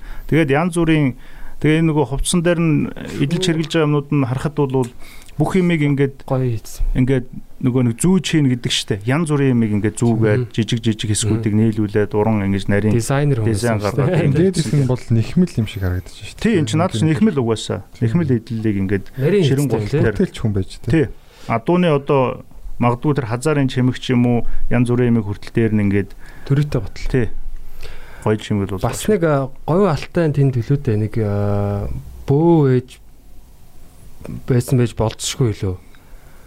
Бас нэг э, юутай одоо нөгөө юу хажууд нь бас нэг юм ваартай юу олцсон гэд. Тэр тэр чинь Монголд олдлоо эсвэл Шинжаанд олцсон юм болов ёстой мэдэхгүй говалтаад одоо тийм юм бөөмөө гэж одоо би лав сонсоогүй юм байна да тийм яг судалгаа Аха. Тэгээд одоо таны олсон олдвор. Тэгээ танаа багийн олсон энэ олдврын талаар Тэр яг ярил л да, 800 жилийн настай өрөм ямар амттай байдаг вэ? Сайхан талхан дээр төрхөө итгэхээр гоё байдаг шүү дээ. Тэгэхээр э, энэ судалгаа бол маш санамсаргүйгээр эхэлсэн Аа. түүхэн 2017 онд би тэнд э, бас э, Монгол Америкийн хамтарсан судалгаагаар нөгөө л бугуй хөшөө хэрэгсүүр тэгэл бууц суурны эртний бууц суурны судалгаа хийгээд явж байхдаа нутгийн нэг э, ихчээс сонссон энэ уулан дээр бага хүмүүс ингээд манах энд хаварж дий. Тэгээд намар нүгээд өлжөөндөө буучаад буцаад ирсэн чинь ингээд 2 жилийн 3 жилийн өмнө ингээд энэ булшнуудыг юу ч хөө тоноо хайцсан байна. Энэ уулан дээр хүм амтны ясмас ингээд янз бүрийн дээл хувцсны тасархай энгээр дүүрэн байна. Та нар судалгааны хүмүүс юм чи очиж үзээч гэсэн юм тайлбар хэлсэн. Тэгээд шууд тэр айлаас гараад тэр хойтлын уулаад нь машин хүрэх газар хүрч дээрээс нь цаашаа уулаад алхаад гарсан чинь үнэхээр нүд талтарм юмтай таарсал та. Хэдэн 10 одоо бүлэг бүл шиг ингээд дэрс толгой дараал ингээд юу ч хөө ингээд онг онг татаад ухаад ингээд тоноо хайчихсан. Тэнд ингээд хазаарын амгай дөрөө торгон дээлийн тасархай ширэн идэллийн бутархай тэнд ингээд хүний ясмас ингээд ухаарчихсан. Зарим нь нүхэн дотроо ингээд тийм байдалтай байсан. Тэгээд яаж одоо Юу тэр нөгөө бих гар хүрч чаддаг байна. Тий. Тэгээд тэр жил бид нар мэдээж археологч нөгөө тодорхой тусгай зөвшөөрөлттэй багууд ажилладаг. Яамнаас тодор- тодорхой багуудад тодорхой үеэр тодорхой дурсгал дээр жил болго юм тусгай зөвшөөрөл олгодог. Бид нар Загвуучлал махуучлал бөө юм шүү дээ. тэгээд тэр тусгай зөвшөөрөл байхгүйсэн учраас дараа жил нь бид нар 18 19 он тэнд бол байгаа бүх дурсгалыг гэхдээ би тэрийг би энэ үеэр ажиллахгүй ч гэдэм үү би Монголын үеэр ажилдгүү тэгээ энэ одоо тоногдсон юмнууд одоо би яах ч үлээг хайчиж болох байсан л да. Гэхдээ тэнд бол миний археологч хүний түүх соёлоо эрхмэлдэг хүний хувьд би тийм юмыг хайчих юм бол тэгээд хайчих юм бол би хизээч амьдралдаа буцаад те тэрийг одоо мартчих чадахгүй тийм юмтай тийм түүх дурсамжтай хоцорхоор Утамшигтай. тий гутамшигтай юмтай хоцорхоор би ямар ч байсан энийг үлдэж хоцорсон ганц одоо төмрийн хугархаан ч гэсэн үнцэнтэй судалгааны материал гэдгийг би өөрөө мэдж байгаа шүү дээ. Археологч хүн. Тэгээ мэдсээр байгаа тэрийг орхих юм бол одоо үнэхээр хэцүү асуудал байсан учраас би бол ингээд шийдээд тэгээд хамтарч ажиллаж байгаа нөгөө Америкийн талын тэндээс чинь санхүүжил гаргадаг улсууд бас тэр үеэр ажиллах тодорхой бас одоо үе судалгаа хийх юм шал өөр. Тэгээд би шууд санал тавиал одоо дараа жил шууд энэ дээр санхүүжилтийн их чинь одоо хамаг хүнээ энэ дээр төвлөрүүлээ энийг одоо ингэж малтаж аврыг. Гэл 2 жил үдсэн 18 онд бол бид нар нийт 26 дурсгалыг сарын турш сар гаруй 40 хоног одоо бас л одоо тэнд одоо байгалийн тэр уулан дээр одоо өглөө нь гүйж ороод орой нь гүйж бүх юм өөрөөл тэгээд тэндээс олж ирсэн бүх юмаа тэгээд доош нь кемп дээр авчирдаг. Ингээд 30 хоног ажиллаад нодлон 18 онд бол бас нэлээд одоо их сонирхолтой юмнууд олныг олсон.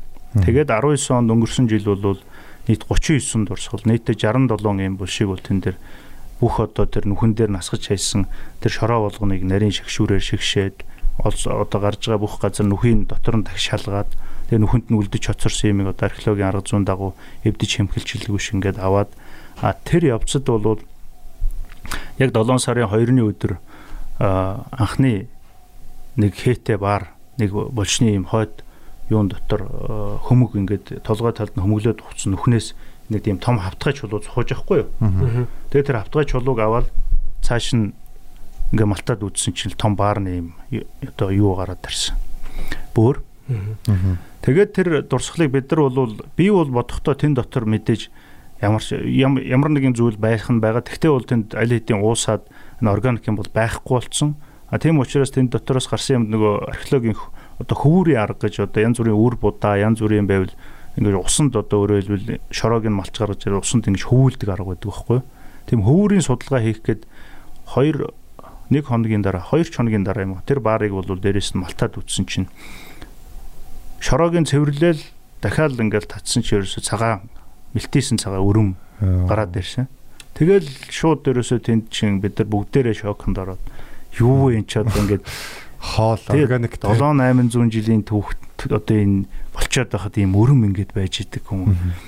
Ста тэр чин үнэхээр мэйл гайхад цэл өхөрнө гэдэг шиг болсон. Тэгэл шууд юу одоо нөгөө үлдээ Тий. те юм үлдээч тэр чин дүүрэн өрөмтөг байж байгаа юм чи. Тэгээд тэгэл одоо яана энэ болол одоо энэ баарыг ч одоо хурдхан шиг бид нар бол хайлуулахгүй муудахгүй яг тэр мөг цэвдэгт цэвдгийн яг хөрсөнд байсан шиг нь хатгалах хэрэгтэй болсон. Тэгэл хатгалахаас гадна хурдан одоо Улаанбаатар оруулах ялангуяа. Тэгээд нааша музей рүү одоо уцтаад ийм ийм боллоо энийг одоо яаралтай Улаанбаатар оруулах шаардлага гарлаа. Гэт одоо хөрөгч мөрөгч бэлд одоо энд байгаа одоо ийм хийх юмнуудаа бэлдээ гэдэг. За ингээд буйх юма бэлдүүлээд тэгээ маргааш нөгөөдөр ингээл үргэлжлээд дараагийн бочнуудаас дахиад нөгөө нэг өрөмтэй шар тастай баарнууд ч ингээд үргэлжлээд ингээ гараад эхэлсэн.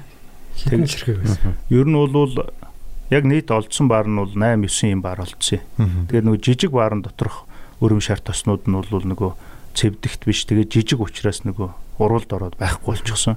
Хамгийн том хамгийн гүнд байсан одоо тэр дөрвөн бааранд нь бол ингээд нэгэнд нь шар тос нэг гуравт нь бол өрөм ингээ хийцэн. Тэгээд тэдний голд ийм зулын гол шиг ийм том голнууд байгаа. Тэр бол зул. Аа. Өөрөөр хэлбэл тэг би эхлээд бол тэрийг эдээ ундааны зориултаар өөрөөр хэлбэл өргөл болгож тавьжээ гэж ойлгож исэн чинь дараа нь ингээд дээрээс нь малтаад судлаад үзсэн чинь бол тэр бүх одоо баарны голд бол ийм том том одоо бүр хүний хуруу шиг ийм бүдүүн ийм зулын голнууд. Тэгээ шатсан улмөр нь. Тэгэхээр дэм одоо өөрөөр хэлбэл мөнхийн зул асаагаад тэр язгууртуу хүний тэр толгой талд ийм хөмгөлж ингэж цааш нь ухаад тэн дотор тавиал тэгэл асаагаад наанаас нь чулуугаар хаагаал тэгээ нэг агааргүй болохоор л унтарчихгүй тэр зулны яг хөө тэгээ бэлэгдлийн хавьд тэнд мөнх асж байгаа. Яг ийм уламжил бол зөвхөн будын шашны одоо бид нар өнөөдөр бариад байгаа зулны одоо нөлөө мөлөөгөр бүтсэн зүйл биш. А энэ хөнүүгийн үеэс уламжилтай.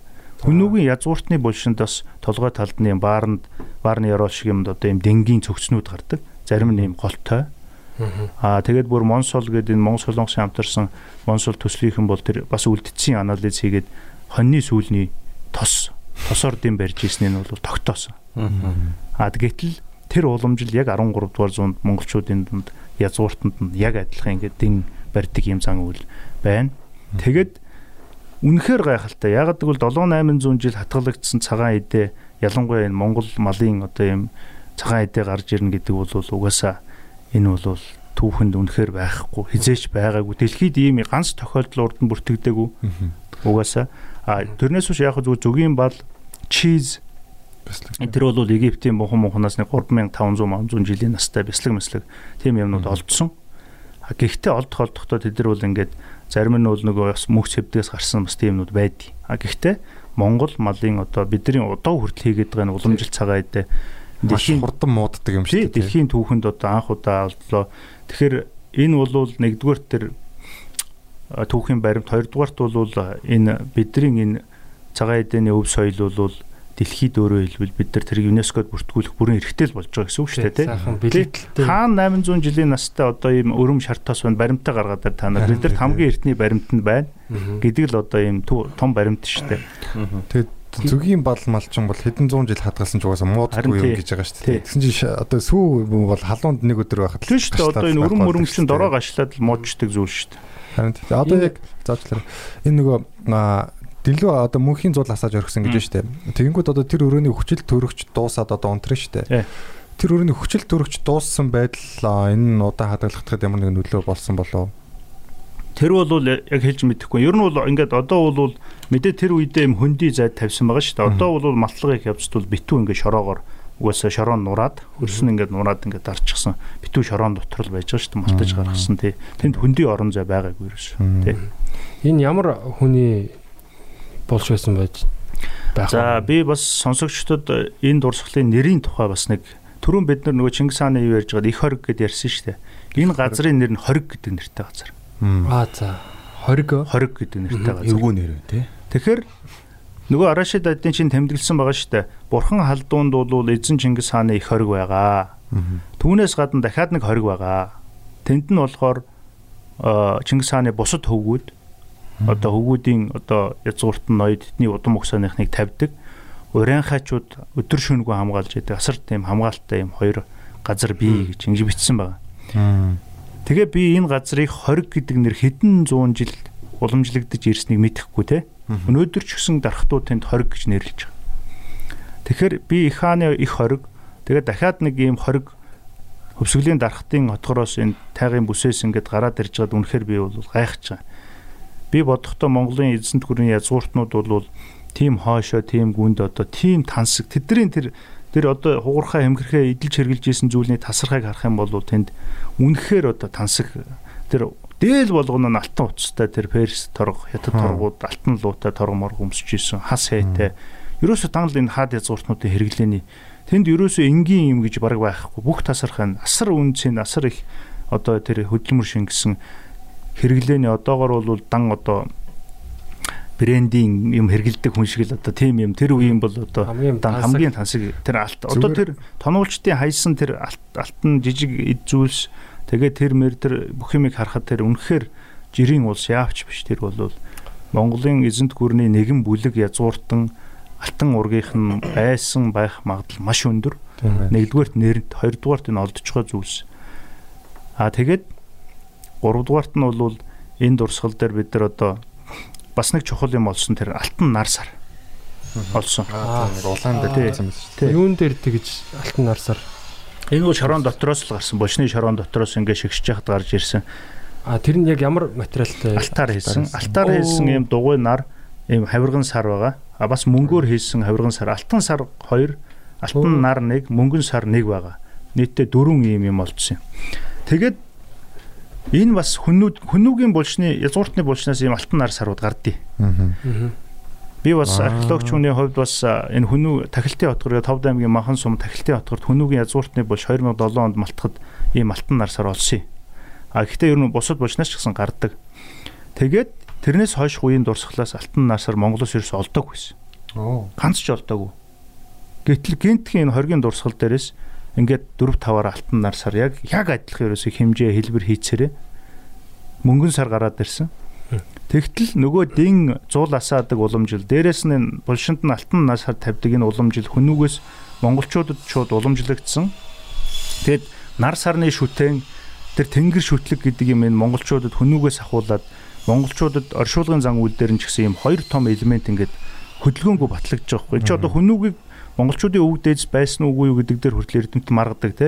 Зарим нь төрг угсаатан, зарим нь төргүүдийнх, зарим нь монголчуудынх гэж маргаал байдаг. Гэтэл оршуулгын зан үлийн элементэрээ бол энэ маш олон зүйлсээр хүнүү монголчуудын зан үйлийг нь хоргийн дурсгал баталсан. Одоо энэ дэм байна. Дээрээс нь алтан нар сар байна. Тэгээ оршуулгын зүг чиг тэр хой зүг рүү хүний толгойг нь харуул тавьдаг. Ингээд олон зан үйлээрээ бол хөдөлшгүй одоо баримтаар хүнүү монголчуудын оршуулгын зан үйл соёл уламжилын. Тэгээд 1500 16 дугаар зуунд өндөргийн зан базар энэ одоогийн Монгол төрийн бэлэгдэл соёмбийг зохиохдоо дээр нь нар сарыг л тавьсан байгаа шүү дээ тэр хүн.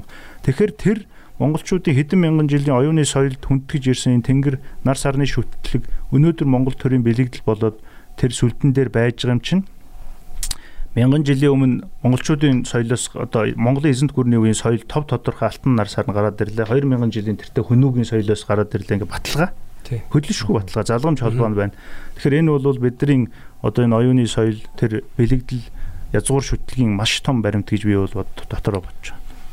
Тэгэхээр яг яг таны ингэ ярьсан чи яг тэр тоноолчод юу тонсон байж болох вэ тий. үнэхээр бас Яг үлдсэн юм харамсалтай юм байгаа юм чинь Тий.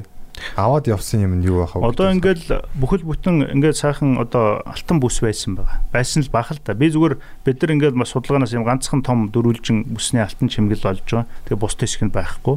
Тэгэхээр тэр тоноолчид бол үлдсэн тэр одоо хичнээн ямар юм аваа явсан яасан ийсний тухай зүгээр төсөөлөлтөл тэд нар ер нь бол асар их юм сүйтгэсэн авсан гэдэг нь бол тодорхой. Алтан. Тэгээд энэ одоо энэ уул бол нэг уулан штэ. Энэ нэг тэнд зөндөө хэдэн зуун одоо юм одоо оршуулга ингээд тоногдсон юм дарахтай утгарт их байна. Тэгэхээр би бол цаашаага одоо энэ судалгааг энэ манай одоо засгийн газар ерөнхий сайд бол энэ мэдээллийг аваад маш их анхаарал тавиад энэ манай боловсрол соёлын шинжилгээ ухааны яамны сайд одоо сайд Баатар бэлэг энэ одоо засгийн газарт хэлэлцээд бол одоо энэ олдвруудыг сэргээн засварлах.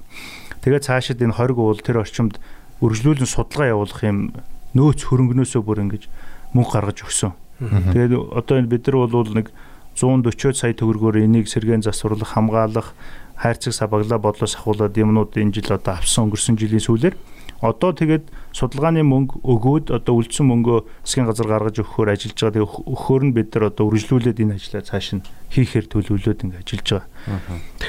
Энэ алтан хадаас гэсэн байна л дээ. Энэ одоо юуны юунд хэрэглэгдэжсэн зүйл юм. Ер нь энэ одоо энэ жижиг энэ алтан эдлүүч бүгд ингээд одоо хадчихсэн юм жижиг жижиг нөхөттэй. Тэгэхээр тэр алтан нар сар тий алтан нар сарыг тэр авсны модон дээр л хадж исэн байх л да. Хүнүүд бол яг авсны модон дээр нь хаддсан байдیں۔ Тэгэхээр энэ жижиг алтан эдлүүдийг тэр алтан нар сарыг ингээд дан алтан хадасаар л бас хадсан. Хадаа тэр нь одоо ингэ шатгалагжүүлсэн тэр авсны гоёл чимгэллийн тэгэл янз бүрийн хайрцаг сав аяг маягны чимгэл юу байсан мэдэхгүй ер нь 10 орчим юм алтан хадаас гарсан хадаас нь хүртэл алт тий хадаас нь хүртэл хад. Тэгэхээр энэ бол яач жирийн хүн биш байсан. Жирийн хүмүүс л биш тий.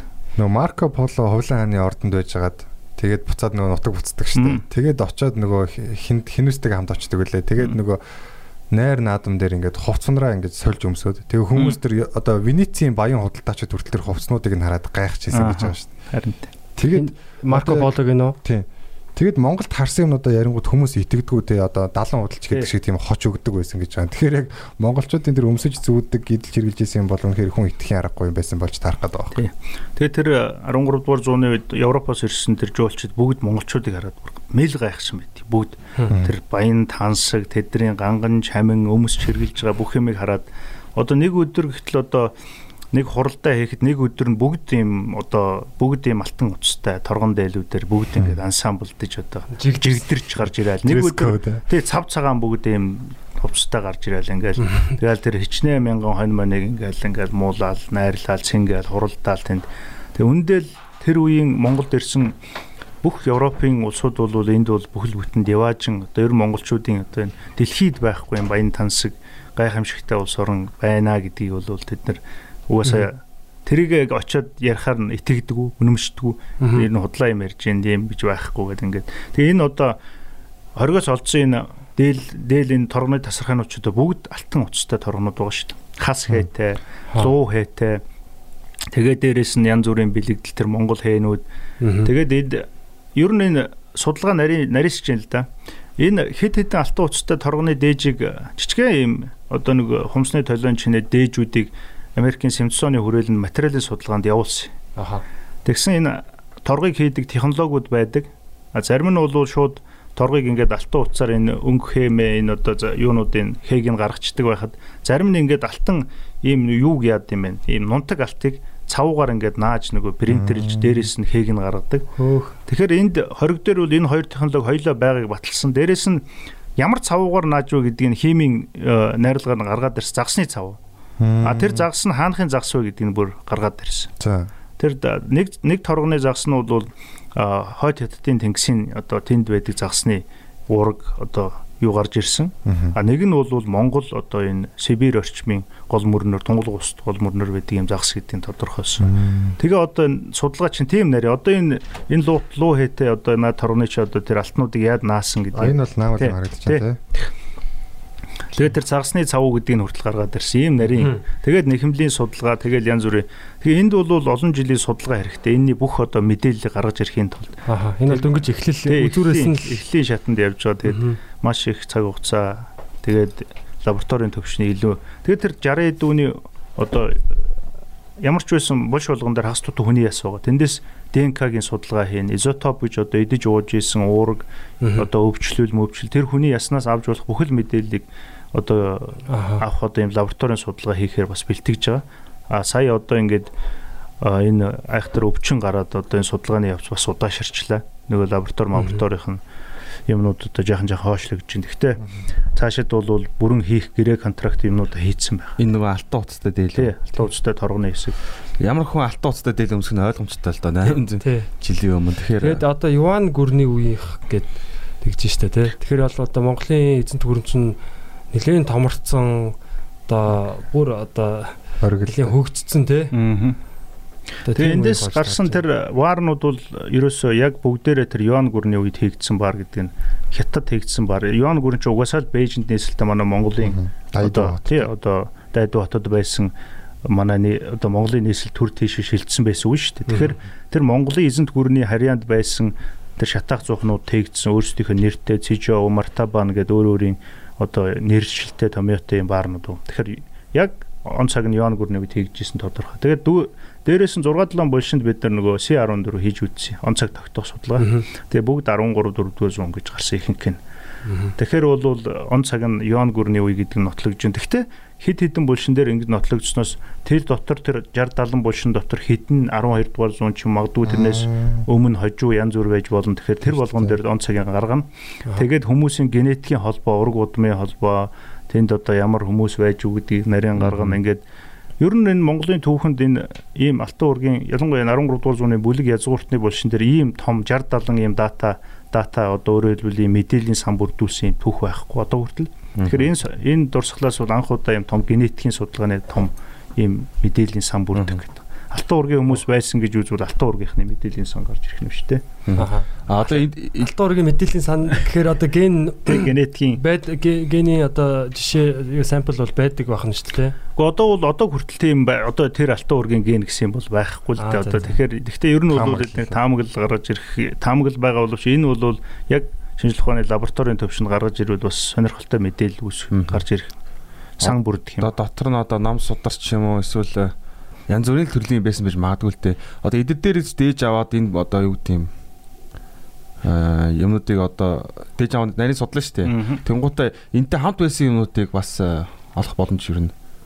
Одоо энэ тэр хаан ч явж иж магадгүй л дээ. Гэтэ энэ энэний хос байна гэж одоо тийм шинжилгээ байдаг юм юу нэ. Эргээд олох боломж нь байна. нэ. Эн чин дэлхийд яг ийм одоо шинжилгээ судалгаа хийгээд яг ийм одоо энэний тасархаа энэ энэ бүтээлийн нөгөө хэсэг нь байна. Олгогдсон хэсэг нь шүү дээ. Алтан бүсний чи одоо ганцхан сайхан жишээ одоо том одоо алтан чимгэл нь хоцорсон байхад тэр бүсний бус тэсгүүд тэрэн дээр тавтагдаж таарна шүү дээ. Хин нэгний гар дээр явж ивэл тэр бол бүрэн баталгаа болно. Энэ дээл ховцны тасархай ч гэсэн нэг нь байж хахад нөгөө хэсэг нь хааны яваа юм ч гэдэм үү.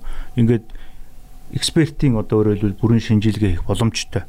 Одоо энэ тэнд байгаа ямыг бол тэгэхээр энэ дээр бол би эргээд ярихад тэр нөгөө манад чинь нэг ийм туршлага одоо ийм хэргийг одоо ингэж мөрддөг ч юм уу олдог. Тэгэхээр эн чинь би эзэнгүү хэрэг гэдэг байгаа нь энэний ардаас ингээ хөөцөлтөд хөнгүү байдаг байхгүй. Мань мэт нь яг археологч хүмүүс ингээд хөөрхий түүх соёлгээд үглээл ингээд хойноос нь цагдаас сэргийлэхтэр очиод асуу штэ би ч одоо сумын цагдаагаас ахуулаад шат шатны хүмүүстэй уулзаад энийг хэн малт ухсан ямар хүмүүс баригдсан ямар мэдээлэл байгаа юу олсон гэдгийг ингээд асуухаар би чи би бол одоо судлаач хүнтэй судалгаагаа хий а энэ бол хуулийн одоо хүчний ажил. Энэ дээр танд мэдээлэх боломжгүй зарим нь шалгагдаа явж байгаа зарим нь одоо ингээд мөрдөн байцаалтын төвшин зарим нь шүүхтэр ингээд янз бүрийн төвшөнд явж байгаа тэгэхээр та бол одоо судалгаагаа л хийгээд одоо тэгээд юм аа явуулж яа гэдэг. Одоо үнэхээр бас тийм л юм. Одоо миний одоо юуны эрх мэдлийн хүрээнд тэр хүмүүсийг мөрдөн шалгах тийм эрх байхгүй юм чинь. Зүгээр би бол тэндээс юу хүсэж гэнэ үхээр зүгээр судлаач хүний хувьд тэнд юу байсан юм бол яасан юм бол ямар хуу байсан. Ядаж тэр үнтэй уулз одоо тонуулчтай уулзахад хаанаас нь юу гарсан гэдэг мэдээлэл хүртэл одоо үн цэнтэй ш судалгаанд Харагдаж чи тий. байгаа ч бас. Тэгэхээр тийм л одоо юм ядаж тэр нэг шалгагдаад дууссан бол тэр гимтэргийнх нь одоо одоо юу гэдэг вэ хавцас хэрэгтэй ч юм уу нэг танилцаа тэр өгсөн мэдүүлэг энтрийг үзүүл бас судалгаан сонирхолтой байх л гэж би боддیں۔ Гэхдээ тэр ер нь хэцүү юм шиг л. Тэгэхээр одоо хууль эрх зүйн ямар нэгэн тийм одоо мөрдөн шалгах эрх мэдлгүй одоо бид нар шиг энгийн одоо хүмүүстэй сонсож байгаа хүмүүс одоо одоо энэ тонуулыг таслан зогсоохын тулд юу хийж чадах юм? Би бол тонуул одоо тонуултаа тэмцэх э, нэг одоо ер нь түүх соёлын э, боловсрал ер нь энэ соёлын үеийн боловсрал гэдэг юм бодтэрт их маш бага байна. Энэ үр хүүхдүүд бидний залуу үеч гэсэн ер нь бол энэ би одоо олон удаа ч хэлж байна. Тэгээ ер нь энэ бид нар өв соёл энэ өнгөрсөн түүхээрээ бахарх бахархал нэг үндэсний үзэл гэдэг юм одоо тийм нэг тийм юм ер нь бол нэлээд гээгээд тэгээд тэрний тиймгүүгээс болсноос л болж одоо тэгэл ингээл цэцэрлэгээс нь ахуулаад ер нь Монгол гэж хин юм, Монгол хүн гэж юу юм, Монголын өв соёл гэж юу юм, бид өв соёлоо яаж хайрлах юм, хамгаалах юм. Одоо хадны зураг дээр очиод хадны зургийн хажууд очиод нэрээс хийлчиж гал. Тий 10-ын Б. Тий 10-ын Б тэдэн он лав юу гэл одоо нэмхэн тэд мэдгээл ингээд одоо тэгэл одоо ингээд одоо бид нар чинь ЮНЕСКОгийн бүртгэлтэй дэлхийд одоо ЮНЕСКОгийн соёлын өвд оруулсан дурсгалаа хүртэл хамгаалж чадахгүй шүү дээ. Алтан уул сарх дээр хадны зураг дээр чинь цорын ганц манц байдаг дүрсэн дээр авчиад дахиад дээрээс нь очиод ингээд Оо зүгээр чулуугаар шууд сүг зурагтай чулуугаар малын хашаа ташаа барьсан мэт. Харин тий одоо тэгээд иймэрхүү юм зогсохгүй байгаа учраас үндэсний хэмжээнд нэлээд том соёлын хөтөлбөр хэрэгжүүлэх шаардлагатай. Цэцэрлэгийн одоо сургуулийн өмнөх наснаас ахуулаад одоо бид нар адилхан шүү дээ Улаанбаатарын нэг хөшөөн дээр очиод иштрихэр одоо ингээд нэг хүрэл хөшөөн дээр нэр мэрэ бичээл сараачаал янз бүр болгоод ингээд идэг чинь тэр өөрөө хэлбэл өв соёлдоо урлагийн бүтээлд хүндэтгэлгүй хандж байгааг нэг илэрхийл. Тэгэхээр тэрийг багаас нь ялангуяа үр хүүхдийг багаас нь ингээд боловсруулад ийм соёлын боловсрол олгоод өгөх юм бол бидний энэ айжмда энэ бүтэхгүй болохгүй байгаа энэ юмнууд бол багсаа шийдэгдэнэ. Би бол одоо очисон судалгааны баг болгон дээр би бол суманд очиход суман дээр нь хүмүүсийг цуглуулж гад одоо лекц уншаад тэр баг дээр очих юм бол аль болох хүмүүсийг нэг өдөр ураад бүгдийг одоо олдсон барьсан юм үзүүлээд тэгээ эн чи одоо ийм үнцэнтэй ингэдэг тэгдэг та нар минь хайрлж хамгаалж байгаараа эн чин одоо ийм ийм учиртай юм шүү ийм ийм юмны баримт болж үлдсэн юм шүү гэдгийг хэлэхээр ихэнх хүмүүс маш сайн ойлгодог. Үнэхээр одоо их чухал юм байд юм байна. Та нарыг чи бид нар буруугаар ойлгож яаж эн чи ийм чухал юм байд юм байна. Та нарыг чи одоо хүний ясаар юу хийдгийг гэж ойлгож ирсэн чи ийм их мэдээлэл байд юм байна. Энэ торог тасархаагаар та яах гэдэг та нар хаяхгүй энэ хогол цуглуулад их ийм хогоор яадын ч гэдэм юм. Тэгэд эн чин ард нь байдаг үнц нь мэдээллийг нь ойлгоод ирэхээр хүн хэлхээс нааш гэж ялангуяа хөдөөний малчин хүн бол одоо хөрх юм хаанаасаа мэдээлэл авах үед одоо тэр үнцний тухай ойлголт бол социализмын үеэс ахуулаад тэр хүмүүстэй яг социализмын үеийн нөгөө хатуу чанга бас нийгмийн юм нэг үзэл байсан. Тэр нэгээ задраа. Тэгээд тэн дундаас тэгээд нэг нийгэмд нэг үнэт зүйлийн одоо нэг нэг юм юм алдагчаараа ерөөсө тэгээд хэцүү болчт юм. Ер нь ингээд буцааж сэргээхэд буцааж сэргээхэд маш хэцүү тий. Тэрийг нэг алдчих юм бол маш үнэхээр амар аимшигтэй болдгийг одоо энэ харуулж байна л да Монголын өв соёлын одоо ялангуяа түүхийн түүх соёлын дурсгалд хандж байгаа хандлагууд бол гэхдээ энэ цөөхөн хүмүүс вилд нийтээрээ биш. Энийг нэг явуулдаг. Ялангуяа энд бол энэ хууль бус алт толборлагчд буюу нинжа гэдэг штеп. Нинжа улсууд бол одоо энэ гол сүйтгэлийг хийж байна. Тэр одоо хоргийн дурсгал дээр бол металл хаагчтай хүн ажилласан тов тодорхой харагддаг байхгүй. Тэгэл ингээд металл болгоно гаргаа шидчихсэн ерөөсөө тэр хазаарын амгаа дөрөө мөрөө. Тэгэл тэр металл болгоныг ингээд гаргад гаргаа шидээд хэрэггүй гэж хайцсан. тэргүүгээ хайцсан. Нөгөө баар нөгөө шар тостой баар өрөмбөл яг металл биш учраас дуграагүй байгаа байхгүй булшны болонд тэгээ ингээд нуугдаад хоцорсон. Хазаар а тэгээгүй бол тэнд ямар нэгэн металл байсан бол тэр лүү ухаал цохиол хаглаад тэгэл ерөөсөө өнгөчөөл хайцсан. Ер нь алт хайсан л юм байна да тий. Тэг ерөөсөө л алт. Тэр нэг бүү алт болол тэгэл яадын зардын үрдэм одоо тэгэхээр манайхан одоо нийт сонсогчд хэлэхэд бол магадгүй нэг хүн одоо нэг юм одоо тэр алтан нар сарч нэг юм дугуй нэг юм 4 5 см юм голчтой нэг нэмхээ алт байгаа шүү дээ хэдхэн грамм алт. Тэрий чинь одоо тэр нар саруудыг тэд нар олол хайлуулаач ч юм уу шатагаа ч юм ингээл зараад орхисон болвол нөгөө маш том тэр бидний одоо тэнгэр шүтлгийн тэр өв соёл хүннүү монголчуудын одоогийн энэ бэлэгдлийн холбоо тайлах тэр мэдээлэл тэгэл хизээч сэрхэрэг устдах байсан байгаа. Тэгэхээр тэрний ард тийм том үндэсний өв соёлын том мэдээлэл бахархал баримт явж гин гэдгийг л ойлгох хэрэгтэй. Тэгээ сонсогчд бол түүх соёлын дурсгалыг ер нь одоо ингээд хүмүүс яад юм бол ийм юм олохоор ер нь яад юм эсвэл хөдөөнөөс явж байгаа юм олвол ихэнд хандах хэрэгтэй юм гэдэг ийм ойлголтууд бас байдаг. Тэгэхээр хуулиараа ерөөсөө л мэрэгжлийн эрдэм шинжилгээний байгууллага, шинжилгээ ухааны агтай юм, хүрээлэн, их сургууль тэгээ музей байна уу, соёлын байгууллагууд руу нэг нэг нуцтаад хэлээд энд ийм асуудал байна гэхэд одоо тэрийг хуулийн дагуу судлаачд нь очиод ингээд л шуурхай судлаад аварч хамгаалах ийм ажлуудыг л хийдэг юм бол ёс дүрмтэй. Гэхдээ их хвчлээ одоо тийм юм бол тэр болгон. Гэхдээ сайхан сэтгэлтэй үнэхээр өв соёлдоо хайртай хүмүүсийн өгсөн мэдээгээр олсон зөндөө зүйлс байна шүү дээ. Одоо тэр аа бид нар Баян онгор аймагт 2013 онд нэг малчин хондоо явж байгаа 2 3 хадны оршуулга олсон. Хадны юм хүмүүдээр оршуулсан. Тэгээд тэр хүн бүх юмыг нь хөдөлгөөгөө баар марын ингээ бүр гэр мөртөө авчираа тавьчихсан. Ингээ за одоо та нар эргээд бидрийг хүлээгээд тэгээд очихоор зааж өгөө. Тэндээс ч бид нар бас зөндөө олон юм түүх соёлын дурсгал олсон. Тэр алтаа ятга гэж бид нар яриад байдаг те. Тэр алтаагаас олдсон тэр ятгыг чи хүртэл хөдөөний нэг малчин олоод тэгээд одоо сумын сургуулийн тэр манхан сумын сургуулийн захирал инхтөр гэж одоо миний нэг сайн таньдаг найз байгаа. Тэр найзд хэлээл тэгээд тэр хүн наашаа хэлээл тэгэл өрөөлөнгөө судлаачд очиод авсан. А тэгээгүй тэр хүн ингээд нөгөөтгий шин ятга матгаар нь оролдоод юм юм цохиж үзэл хуглаад эмхлээл ингээд хайцсан бол тэгэл бас нэг том өв соёл ингээд байхгүй болох юм гих мэтлэн. Тэгэхээр тэр болгон тийм магадгүй өнөөдөр тэр хүн тэгснийхаа төлөө яг вэ нэг айхтар мөнгө төгрөг өгөхгүй ч гэсэн тэр хүний өөрийнх нь удам угсаа нэр хүнд нь түүхэнд үлдчихэж байгаа байхгүй. Дээ. Ийм одоо өв соёлоо хайрлж хамгаалаа өгсөн тэр хүний тэр ятгыг ятг хаана л явна тэр хүний нэр түүхэнд хамт тэрнтэй хэдэн зуун мянган жил хамт тэр хүний одоо тэр бахархал одоо өөрийнх нь тэр үлдээсэн өв болж үлдэх байхгүй.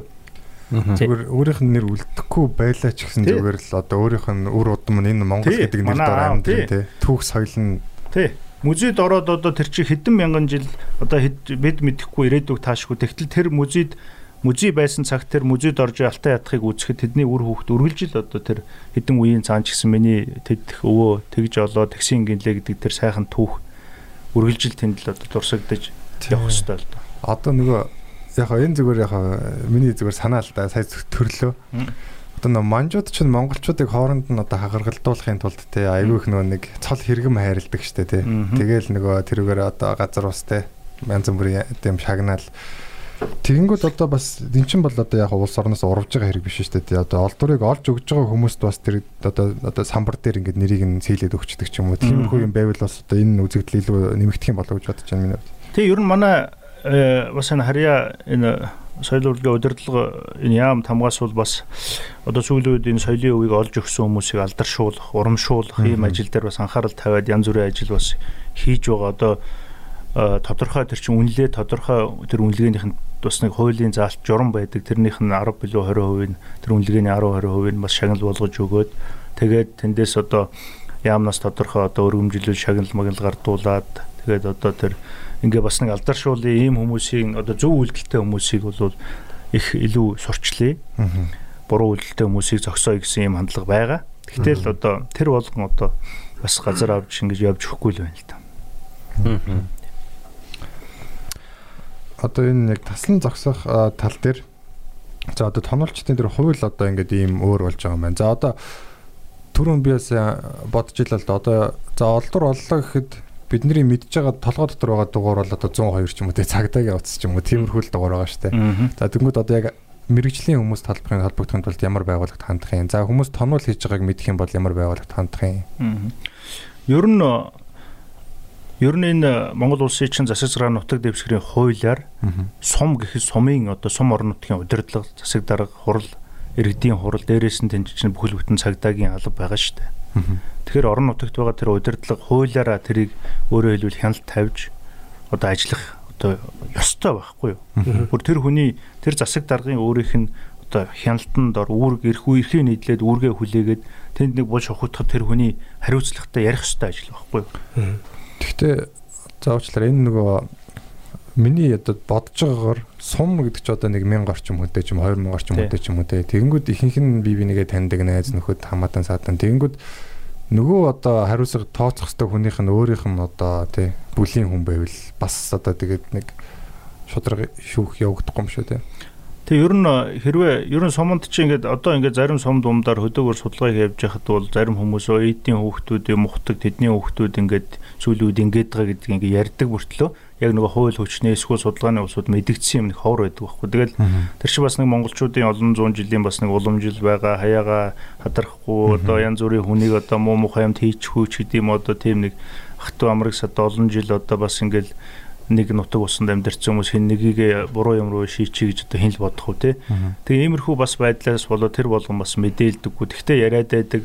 А энэ дээр зүгээр цагдаа хууль хүчний байгууллагын жоохон идэвхтэй ажиллах юм бол мэдээж энэ асуудлуудыг үгүй байг гэхэд сум тий. Тэгээ суман зүгээр л нэг одоо цагдаа сэргийлэх нэг ганц нэг хүмүүсийг нэг тодорхой хэмжээнд л нэг олон нийтэд одоо ил одоо өөрөөлбөл нэг хүн болгон нэг одоо юу гэдэг штэ одоо нүдэнд нь харагдахаар нэг чихэнд нь сонсогдохоор нэг арга хэмжээ аваад нэг хариуцлагатайхан хандчихл юм бол эн чинь жишээ болно шүү дээ. Өө эн чинь тэр жил нэг юм юм одоо хүн ухаад бүр шорон морон одоо янз бүрийн болоод бөбөө юм болж исэн. орчин болохгүй юм байна шүү тэгдэм байх шүү бүр ийм айхтар юм байна гэдгийг л ойлгуулах хэрэгтэй байхгүй нэгдүгээр хууль байд юм байна хоёрдугаар энэ дасар их одоо өөрөлдвөл өв соёлын бидний өвөг дээдсийн түүх соёлын юм том бахархал өв баримт хатгалагж байд юм байна. Одоо мэрэгжлийн судлаачдын нэг судалдгаас биш хамаагүй хүн амт ингээ авахд төнкөөд ээж болдгүй юм байна гэдгийг тийм эмзэг хэвээрэг байд юм байна. хэрэгтэй юм. Ер нь бол одоо археологийн дурсгалаас одоо яг хөө манай археологчд бол нэг ихэнхдээ нэг үн цэнтэй молсон үйдлэг мэдээллийн хэрэгслэн мэрэгчлэр одоо нэг хүмүүс сонирхол янз бүрийн ярилцлага марилцлага өгөөл ингээл гараад байдаг. Гэтэл тэрний цаана хичнээн 100 дурсгал малтаад тэндээс нь ихэнхээс нь хүний яснаас өөр юм гараагүй эсвэл нэг хилээ хагархаа баармаар гарсан тийм юм огт ярихгүй байгаа байхгүй. Тэгэхээр мэдээллийн хэрэгслэр бас яриад байгаа энэ энэ хит их одоо юм олж гин алт мөнгө олсон гин ийм эрдэнэс гарсан гин гэдэг энэ мэдээллийн нэг одоо шугам байна шүү дээ. Нөгөө талаас нь ярьдгүү. Эндээс чи нэг хагархай бар гарсан. Энэ ваарнаас одоо тийм үн цэнтэй мэдээл хатгалагдж байна. Энэ хүний яс чинараа ийм яс байд юм байна. Энэнд ийм үн цэн байд юм байна гэдгийг ярихгүй болохоор ихэнхдээ хүмүүст мессеж очихдоо болж археологч одоо болж юм уу эртний дурсгал малтаал данл юм алт эрдэнэс янз бүрийн үн цэнтэй зүйлс олд юм байна. А гэдэг л нэг юм мессеж бас нийт Фастул тий. Буруу сэтэл өгöd тах. Тий, буруу сэтэл бас явж идэм үү гэж. Би ерөнхийдөө бас их болгоомжилт ер нь. Яг гэвэл тэрнээс биш а яг ингээ соёлын боловсрол хүмүүс мэдлэг мэдээлэлтэй болоод ирэх юм бол яг тэр нөгөө баарганд ч одоо жоохон баарны хагархай байлаа ч гэсэн энд чинь ийм үнцэнтэй тэр дотор нь хатгалагдж үлдэм байна. Тэр баар нь хэлбэр хийцээрээ тэдгээр зүүн ийм үнцэнтэй байдсан байна. Шавар найрлагын хувьч гэсэн тэр чи одоо хаанхын шавар гэл ингээл янз бүрийн одоо судалгаа хийгдээд маш олон мэдээллийг авч бол нэг хүний шүд ч гэсэн тэнд одоо идэж ууж исэн юм он цаг маг гэл шүдний ганцхан шүдэн дээр хүртэл тийм их үнцэн тийм мэдээл байна гэдгийг л ойлгох. Тэрний үнцнийг ойлгож ойлгуулах хэрэгтэй. Одоо бүр бас ингэж ярьж байгаа нь бас ойлгуулж байгаа. Олон улсын төвшөнд би бас гайхаад байдаг байхгүй юу? Одоо аа Британий музейд ингээл Египтийн том том одоо тий одоо хаадын фараон фараонуудын олдуурууд олддог энэ төргээл юу байж идэг те. Тэгээд одоо манай бас э, одоо эртний юунууд энэ тентгийн музейд бас байж идэг те. Тэр энэ яг тэнд ер нь ямар замаар очсон юм бэ? Тэгээд тэр нь одоо байх нь одоо хууль ёсны юм уу? Тэгээд одоо ихэн зохицуултын тий. Тэгээд юу гэдгийг тэр олдууруудаар ингээл ашиг хийгээл ч юм уу мөнгө хийгээл а яг мэдээд сайн хадгалж байгаа бах л та. Тэгтэл нэг тийм яг зөв биш юм шиг санагдаад байгаа байхгүй. Тэгээ одоо манай юу бол Монгол улс их Монгол улс бол маш том одоо одоо газар нутгийг одоо захирч байсан. Тэгээд тэр их олдурууд ингээл ихэнх нь бол би бол гадаад л байгаа ах гэж бодож байна. Тэр тэгэхээр одоо тэднийгээ эргүүлж авах тийм одоо хуулийн юу байдаг юм бол та тий. Таны хувьд таны бодлоор одоо яг болтгсон бол яавал зүгээр л. Тий ер нь одоо энэ эртний өв соёлтой ард түмнүүдийн энэ ялангуяа Египт ч юм уу Сир мэр гэдэг ингээ эртний одоо соёл иргэншилтэй ард түмнүүдийн соёлын энэ тентгүй ер нь хаашаа нэг ер нь энэ хууль олон улсын нөгөө ЮНЕСКОгийн хууль дүрм журмууд олон улсын зохицуултууд гарахаас өмнө хэл дамнсан ийм олон соёлын өвүүдийн ийм асуудал бол дэлхийн нийтээр байдаг. А өнөөдөр бол яг энэ асуудал бас нэлээд соёлын энэ дэлхийн соёлын үеийн асуудал нэлээд том одоо бас асуудлуудын нэг бол зарим орнууд бол одоо буцаалт гэдэг юм хийж эхэлж байгаа. Соёлын үеийн буцаалт гэж. А энэ болохоор тэр хуйлтайч бай, хуйлгүйч бай өмнөх үед гараад ингээд соёлын үгийг ингээд аваад Канадад ч юм уу Америкт аваачсан эсвэл Англи ч юм уу аваачсан Египтийн энэ тентхийн юм соёлын үүдийг бол тодорхой хэмжээгээр ингээд буцаах шатараатай буцаах юм үйл ажиллагаанууд бол хэд хэдэн удаа хийгдсэн. А Монголын эзэнт гүрэн ер нь монголчуудын жишээ нь одоо Козловын 24 онд ноён ууланд хийсэн судалгааны ихэнх материал бол Эрмитажд байгаа шүү дээ. Одоо Орсын Эрмитаж тэр үедээ шууд аваад явчихсан. Тэгтээ манай тэр үеийн засгийн газар ч гэсэн гэрээ хийхдээ бол буцааж өгөх юм буцааж одоо авах юм гэрээ хийсэн байдаг. А гэхдээ тэр гэрээ нь одоо өнөө хүртэл үйлчлээгүй тэгээд ингээд тэнд байж байгаа. За нэг талаараа яг хөө тэр дэлхийн том музейд хүн нүү монголчуудын өвдөөцийн өв соёлыг нэг талаар илэрхийлээ соёлын бас одоо сурчлага болоод тэнд байж байгаа. Мэдээж тэр том шинжлэх ухааны том гүрний том музейд бол соёлын баталгаа тэр нөгөө нэг хатгалт хамгаалт бол мэдээж маш өндөр төвшөнд байгаа. А тэгэхэд ер нь буцааж соёлын үеийг буцааж авах талаар монголчууд янз бүрийн засгийн газар ерөнхийлөгч энэ төргээл одоо манай төрөсгийн хүрээнд хэдэд удаа яригддгийн янз бүрийн хугацаагаар яригдаал тэгж байгаа л ерөнхийдөө тэгэл зогсон байдал түрээд ингээд яг одоогор бол буцаан авчирсан дурсгал бол ер нь ховор а саяхан нэг Казахстан руу энэ сүүлд гарсан нэг хүн чулууны толгойг үлээ хүн чулууг э, Казахстанаас буцаан авсан. Нэг ийм жишээ байна. Тэгэхээр үнэхээр одоо манай Монгол өнөөгийн Монгол улсын одоо нутаг дэвсгэрээс олжсон батлагдаад а тэр нь одоо үнэхээр одоо нөгөө батар нөгөө динозаврууд шиг ингээд юм батлагдаад тэр нь одоо үнэхээр олон улсын экспертүүдээр хүлээн зөвшөөрөгдөх юм бол хууль бус юмнуудыг буцааж болно л доо. Гэхдээ аль эртээр одоо гараад авчихсан одоо хүмүүс одоо эн чинь нөгөө хүрээнд амьдарч ирсэн тэр үеийн худалдаачдын хүний гар дээрээс худалдаж авсан маш олон эд үлгийн зүйлс ном судар гэл янз бүрийн юмнууд одоо энэ дайны ч юм уу шведийн ч юм уу олон музейнүүдэд одоо том том Монголын цуглуулгууд байгаа шүү дээ. Тэгээ тэрийг буцааж өгөх асуудал бол одоо тэр хүмүүс тэр үедээ худалдаад авчихсан тэр хүн өөртөө одоо мөнгөө төлөөд цуглуулгыг авчихсан. Тэгээд зарим музей улс орнуудын хүрээнд ч гэсэн ер нь тиймийг одоо бас буцааж өгөх тийм тийм сайхан сэтгэлтэй хүмүүс өөр эцэг өвгд нь авчирсан гэлээ Монголын юм гэлээ нэг Монголд нь буцааж өгөх юмсан гэж юм ярьж идэх хүмүүс ч гэсэн байдаг гэж байна. Тэгэхээр эцэг нэгэн цагт буцааж явах боломж бас байх магадaltaй. Гэхдээ бас нөгөө талаараа тэндэ байснараа Монголын өв соёлыг бас сурчилж байна. Тэнд нэг Монгол гэдэг нэр нэг музей дотор байхад хүн бас сэртгээд харна шүү дээ. Монгол чи юу лээ? Чингис хаан чи ингээд үндэ бол бид нар чинь Монгол гэдэг нэрийг л аль болох олон хүний чихэнд сонсох хэрэгтэй байгаа юм шүү дээ. Тэрнээс Монгол гэдэг соёлыг одоо ингээл үндэ та нарч бүгдээрээ мэднэ барууны орн ч юм уу, Америк ч юм уу очиод 10 хүнтэй уулзаад Монгол гэдэг улс байдаг юм уу хаана байд юм уу би Монгол гэхэд баг ихэнх нь мэдэхгүй шүү дээ. Хаанахын улсын хятадын Монгол юм уу юу юм хятад юм уу юу юм хаана байдаг улсын яадаг улсын гэх ихэнх нь тийм байгаа. Тэгэхээр Ер нь Америкууд ер нь харьцангуй бага мэдээлэлтэй харин байдаг. Дэлхийн тал. газар зүүн. Тийм Америкчууд тэр нь Америкаас бусдаг айгу баг байдаг. Америкт Ихэнх нь гадаад паспортгүй ч юм уу тийм.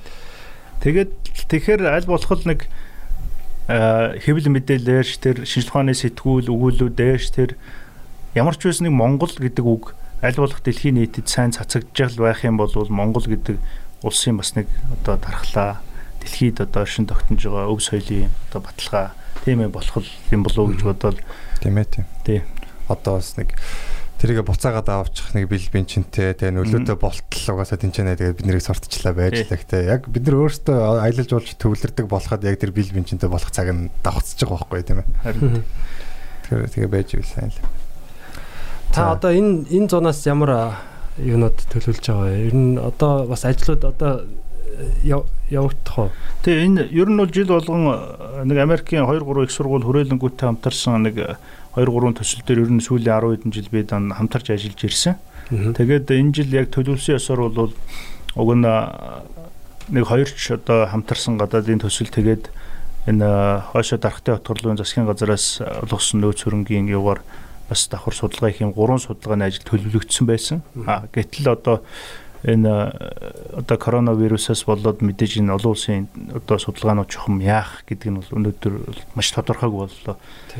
Тэгээ одоо эрүүл байвал тэр судалгаа модлого шинжилгээч одоо яах вэ? Тэгээд мэдээ зогсчихгүй тэгээд вакцин вакцин гараад ирвэл үргэлжлээд явах юм. Тэгээд энэ жил бол одоо тэр хамтарсан судалгаанууд бол одоогор яг одоо тодорхойгүй байдалд а харин яг үндэсний хэмжээнд засгийн газраас өгсөн санхүүжилтээр энэ тархтай утгарт одоо тэр дахиад ийм үлдэж хоцорсон энэ өв соёлоо одоо одоо авраа хамгаалах ажил дээр бас идэвхтэй ажиллая гэсэн ийм бодолтой л байна.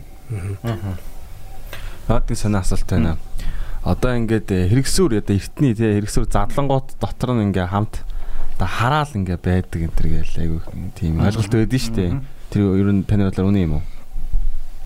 За ер нь тиймэрхүү яриа нөгөө нэг сайл янз бүрийн тийм одоо хүн ухаад ороход одоо урдаас нь харавчдаг ч юм уу эсвэл бол билийн юмнууд trap. байдаг энэ төр гэж тий одоо ярддаг боловч яг археологийн судалгаанд бол мэдээж ямар нэг юм тавьсан байж болно л доо. Тэгвэл тэр чинь он цаг бүх юмыг одоо он цагийн хөршөөр очно одоо яаж байгаа штэ. Илээж байгаа штэ. Тэгэхээр яг одоо тийм юм бол баримтаар тийм тавьсан юм бол Монголоос одоо археологийн түүхэн талаар тийм юм ер нь харьцангуй таарж байгааг баха ер нь сонсоогүй. Аа.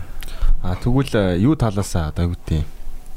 Одоо нэг э, юу яд чинь зарим хүмүүс ч одоо болохгүй юм хүндчлөө тэгээд тийм тэгээд э, одоо хорлогдоод нас орчлаа ч гэдэг юм уу? Бузартчлаа ч гэдэг юм уу? Тиймэрхүү юмнууд ер нь ажиллаж ирсэн үү танд? Ер нь э, тэр бол нөгөө шашны үзэл суртлын дор бас юм хамгаалж исэн монголчуудын нэг уламжилт үзэл санаа байхгүй юу? Ер нь бидрийг баг байх ч гэсэн манай одоо өгшөө өгшөөж настай улсууд бол одоо ийм хэрэгсүр мэрэгсүрээс хол яваа ойртож болохгүй. Бараг л хэрэгсүрийн хүрээн дотор ч бараг бити ормоор одоо ер нь бол хол явах хэвээр тэгээд ер нь тэнд чинь хүрдэг амтан байхгүй. Тэр нь хамгаалах дан хамгаалах нөгөө нөгөө үзэл санаагаар нь дамжуулж юм хамгаалах. Тэр яриад байгаа юм чинь өөрөө хэлбэл бидний хууч юмаа хамгаалж исэн өөрөө хэлбэл үзэл суртал байхгүй юу. Өөрөөр хэлбэл эртний юмд ийм байгаа энэ дээр хөндөж болохгүй гэдэг чинь цаанаа нэг философи яваад байгаа шүү дээ тийм үзэл суртал яваад байгаа. Тэгээ өнөөдөр шинжлэх ухааны одоо 90 100-д чинь тодорхой бүх юмд одоо нөгөө шашныхаас илүү шинжлэх ухааны үзэл сурталд амгаалсан ийм нийгэм ертөнц рүү бид нар ороод ирэхэр чинь хүний үзэл санаанд бас өөрчлөлт гараад тийм юм байхгүй тэгдэггүй гэдэг.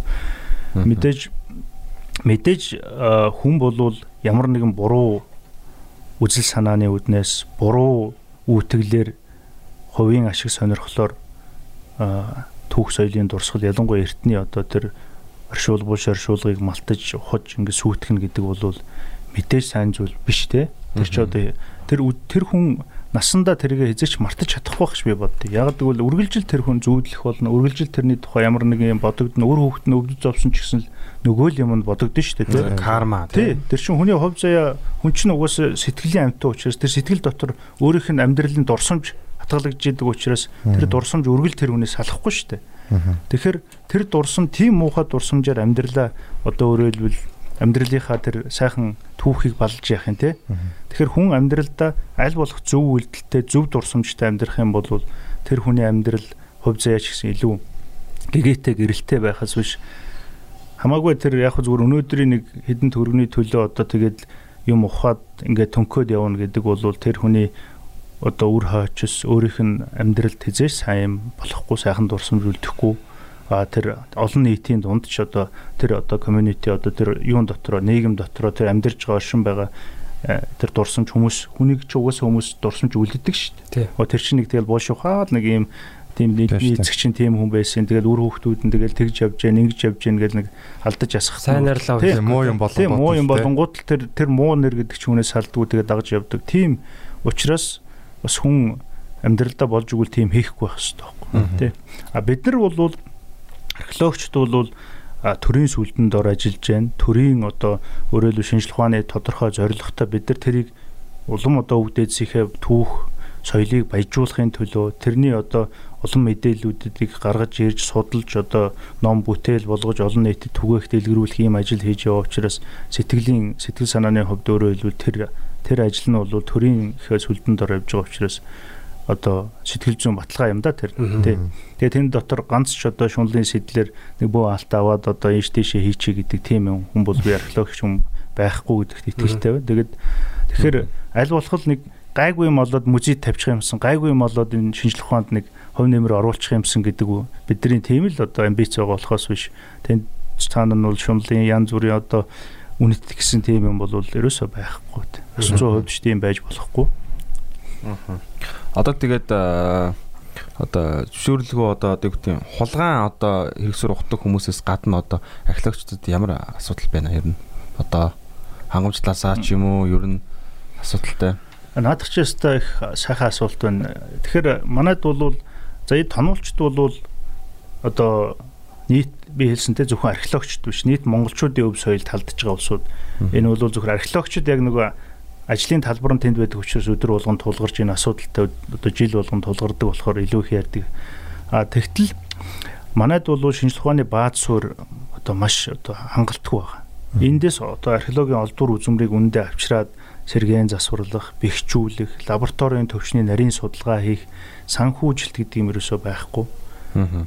Ихэнхдээ одоо манай Монголд үнэхээр том хүлэн зөвшөөрөгчсөн лаборатори байхгүй учраас бүх л юм хийлэхдээ гадагшаа гуйж, түүж янз бүрийн юм болж мөнгө төлж одоо тэгэл нэг ганц он цаг тогтоох хүртэл он цаг тогтоох ч хүртэл 2 300 доллар шүү дээ хамгийн хямдах нь одоо нэг он цаг тогтоох ч. Тэгэхээр чинь тэр тэр болгоно ч нэг хамтарж байгаа улсуудаас алгүй энэ жил нэг энэ нэг булшин дээр нэг нэг он цаг тогтоогоод өгөөч.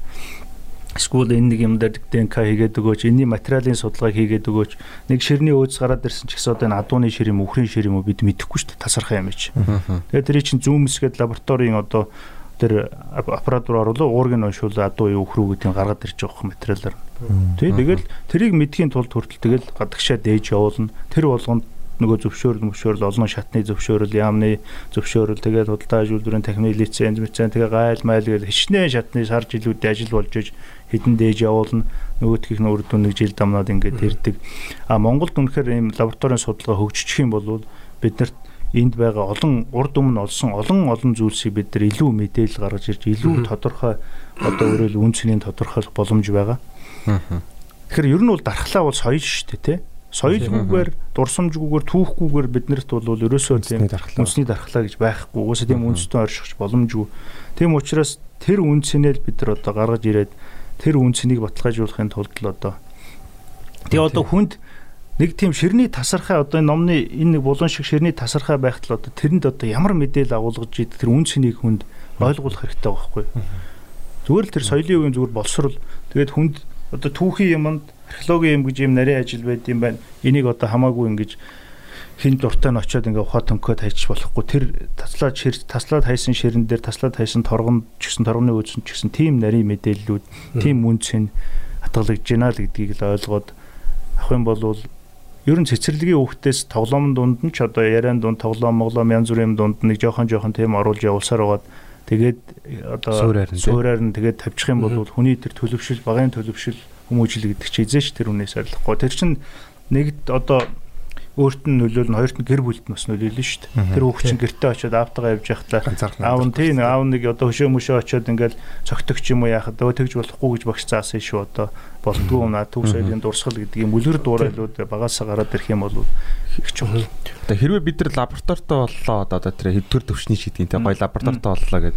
Энд байгаа материалуудаа одоо ингээ илүү сайн шилэгдсэн маа илүү соёлоо илүү ойлгож эхэлнэ гэсэн үг тийм. Тэрүүгээрээ гоё юм одоо илүү дэлгэрэнгүй мэдээ. Одоо бид нар чи одоо соёл руугаа л мөнгө хийвэл ирээдүйн сайхан болно. Бид соёлоо зарна гэж яриад байгаа шүү дээ. Яг юу гэдг нь болохоор одоо өнгөрсөн цаг дээр одоо батлаж нотолж иж тэд чи бидний солих гэдэг шүү дээ. Тэрийгэ зарах гэдэг тийм. Тэгэхээр одоо нэг бид нар тэр лаборатори байвал нэг юм гоё байшин барих гэдэг тийм. Дотор нь одоо хүмүүс одоо монголчууд өөртөө одоо өөрсдийнхөө байшин дотор байна гэсэн үг шүү дээ. Би тэгж ойлгож байна ямар ч гэсэн. Тэр бол мөнхөр нэг шаардлагатай байна лаборатори бол тий. Тэгэхээр ч одоо нэг юм мод модны хэсэг угуурхаа ч юм уу эсвэл нэг модын эдэл олоход нөгөөтгөө ямар мод гэдгийг таних хувьд заавал лаборатори хэрэгтэй байгаа байхгүй. Уу яг хараад ингээ хус ч юм уу, хош ч юм уу, нарс ч юм уу гэд ингээд нэг хэлж болно. Гэтэл тэрийг шинжлэх ухаанаар уншуулаад тэр утас мутсыг гаргаад ингээд одоо ингээд нэг жоохон сантиметрийн юм хийж дахин томруулаад навчит мод уу, шилмүст мод уу гэл ингээд тэн дотроо ямар мод уу гэдгийг ингээд таних төртөл Тэгэхээр тэр шинжлэх ухааны үнц нь гэдэг нь тэрэндээ оршиж байгаа байхгүй. Одоо ухсан материал одоо гаргаж ирсэн материалаа одоо тээвэрлэл тэгээ энэ дээрээ хадгалтан дээр одоо би бол харав ханаар ботход жоохон яаж хадгалт юм бол доо жоохон бас Тэгээ зургатаар гарах юм а тэгээд энэ гой чанар нь шаардлаганаас унаад ийн ч гэдэг юм уу тий. Тий. Ер нь Монголын энэ одоо музейн салбарт хамгийн их одоо одоо тулгарж байгаа бэрхшээлийн нэг бол энэ одоо энэ мужид ирсэн үзмрүүдийн сан хөмөргийн орчин гэж юм байт. Өөрөөр хэлбэл энэ үзмэр болгон чи өөрийн гэсэн урт наслахын тулд өөрийн гэсэн орчныг шаардж идэг. Дагаар нь чийгшилж гэдэг юм уу те? Одоо үзмрийг хүн гэж үзэх юм бол заавал эмч хэрэгтэй. Тодорхой эм бас тэр хүнд хэрэгтэй. Тэр хүн тэр үзмрөө өвчилж гин тодорхой хөгцөрж эхэлнэ, хатаж эхэлнэ. Зарим нь чийг авч эхэлнэ. Чиглэг орнууд бол чийг нь аваад ингээ хөгцөр янз бүр болно. А тэгэхээр тэр болгоныг эмчилж явах байнгын хяналтанд байлгах сэргээн засварлагч материалын судлаач. Тэгээд төрөлжүүлсэн саамраг гэдэг юм хэрэгтэй. Саамраг гэдэг нь бид нар бол яг одоо музей манай ихэнх музейнүүд бол шаардлага хангахгүй саамрагт байна. Ягаад гэвэл тэр социализм үед баригдсан нэг хэдэн жишээ нь одоо манай музей бол харьцангуй яг нөгөө музейн зориултаар баригдсан барилга боловч тэр одоо өөрөөр хэлбэл саамрагууд нь тэр болгоно олон жил болчихсон. Бас чигшил хураа нөхцөл байдал бас тийм одоо дэлхийн төвшин одоо олон улсын төвшингөөс бол муу. А тэгэхээр тэр дотор байгаа юмыг тэгж одоо давуу эдлэхийг одоо давуу эдлийг төрөлжүүлээд нэг самраг дотор. Төмөр эдэлт өөр одоо төмөр эдлийн самрагт модон эдэл нь өөр орчинд юм биш тодорхой орчин нөхцөл төрөлжүүлж ингэж хатгалаад тэрийг хянаад ямар төвшөнд илүү их одоо сайн хатгалж гин гэдэг юм шинжлэх ухааны бүр арга зүй дэлхийд тогтцсон бүр юм ойлголтууд байгаа. Тэгэхээр тэрийг хангаж ажиллахгүй бол бид тэгэхээр одоо энэ манай засаг бол музейнүүд барий музейнүүд рүү анхаарай соёлд анхаарай гэдэг хамгийн чухал юм байхгүй юу. Яагаад гэвэл энэ имийг ойлгосон байна. Тэгээ энэ музейнүүд барих, тэр сан хөмөргийг барина гэдэг чинь одоо барьж байгаа музей бол дэлхийн одоо хаана ямар том музейнүүд ямар туршлага одоо ямар ямиг одоо сан өмөрхтөө хэрэгжүүлж ин ямар орчинд байх ёстой гэдэг тэр шаардлагыг хангасан л одоо тийм музей барина шүү дээ. Тэгэхээр тэр шаардлагыг хангасан сайн музей бариад сайн сан өмөрг бариад ингээд одоо Америкийн музейнүүд гэхэд би бол Симпсоны хүрээлэнд хэд хэдэн удаа зочин судлаачаар ажиллаж исэн музейтэй их ойрхон тэнд хэд удаа ажиллаж исэн. Тэгээ сан өмөрг хадгалт хамгаалалт материал судлалын лабораториудаар явж байхад жишээ нь орчин үеийн хандлагаар бол музей сан өмөргийг байлгах болцсон эрсдэлтэй гэж үздэг болсон. Яагаад? Ягаад гэвэл музей музей өөрөө олон нийтийн газар тий. Тэнд ямар ч юм болно одоо терроризм, терроризм ингээл 9 шидийн юм болон дэлбэрхүү а тэгэхэд үзмрийг бол тусдаа байшинд а сан өмөрөхт байгаа одоо цуглуулгыг бол бүр тусдаа хамгаалттай бүр улсын тусгай хамгаалалттай газар бүтэн харуул хамгаалалттай тэндэн сэргээн засварлагчид лаборатори нь материал судалдаг хүмүүс нь тэр нөгөө том машинууд нь лабораториуд нь бүгд ингээ хянаад бүх юмгаа ингээд байлгаж яадаг. А тэгвэл музейд авчихтаа ингээ сольж байхдаа тэндээсээ авчираад ингээ тусгай юугаар ингээ хийчдэг.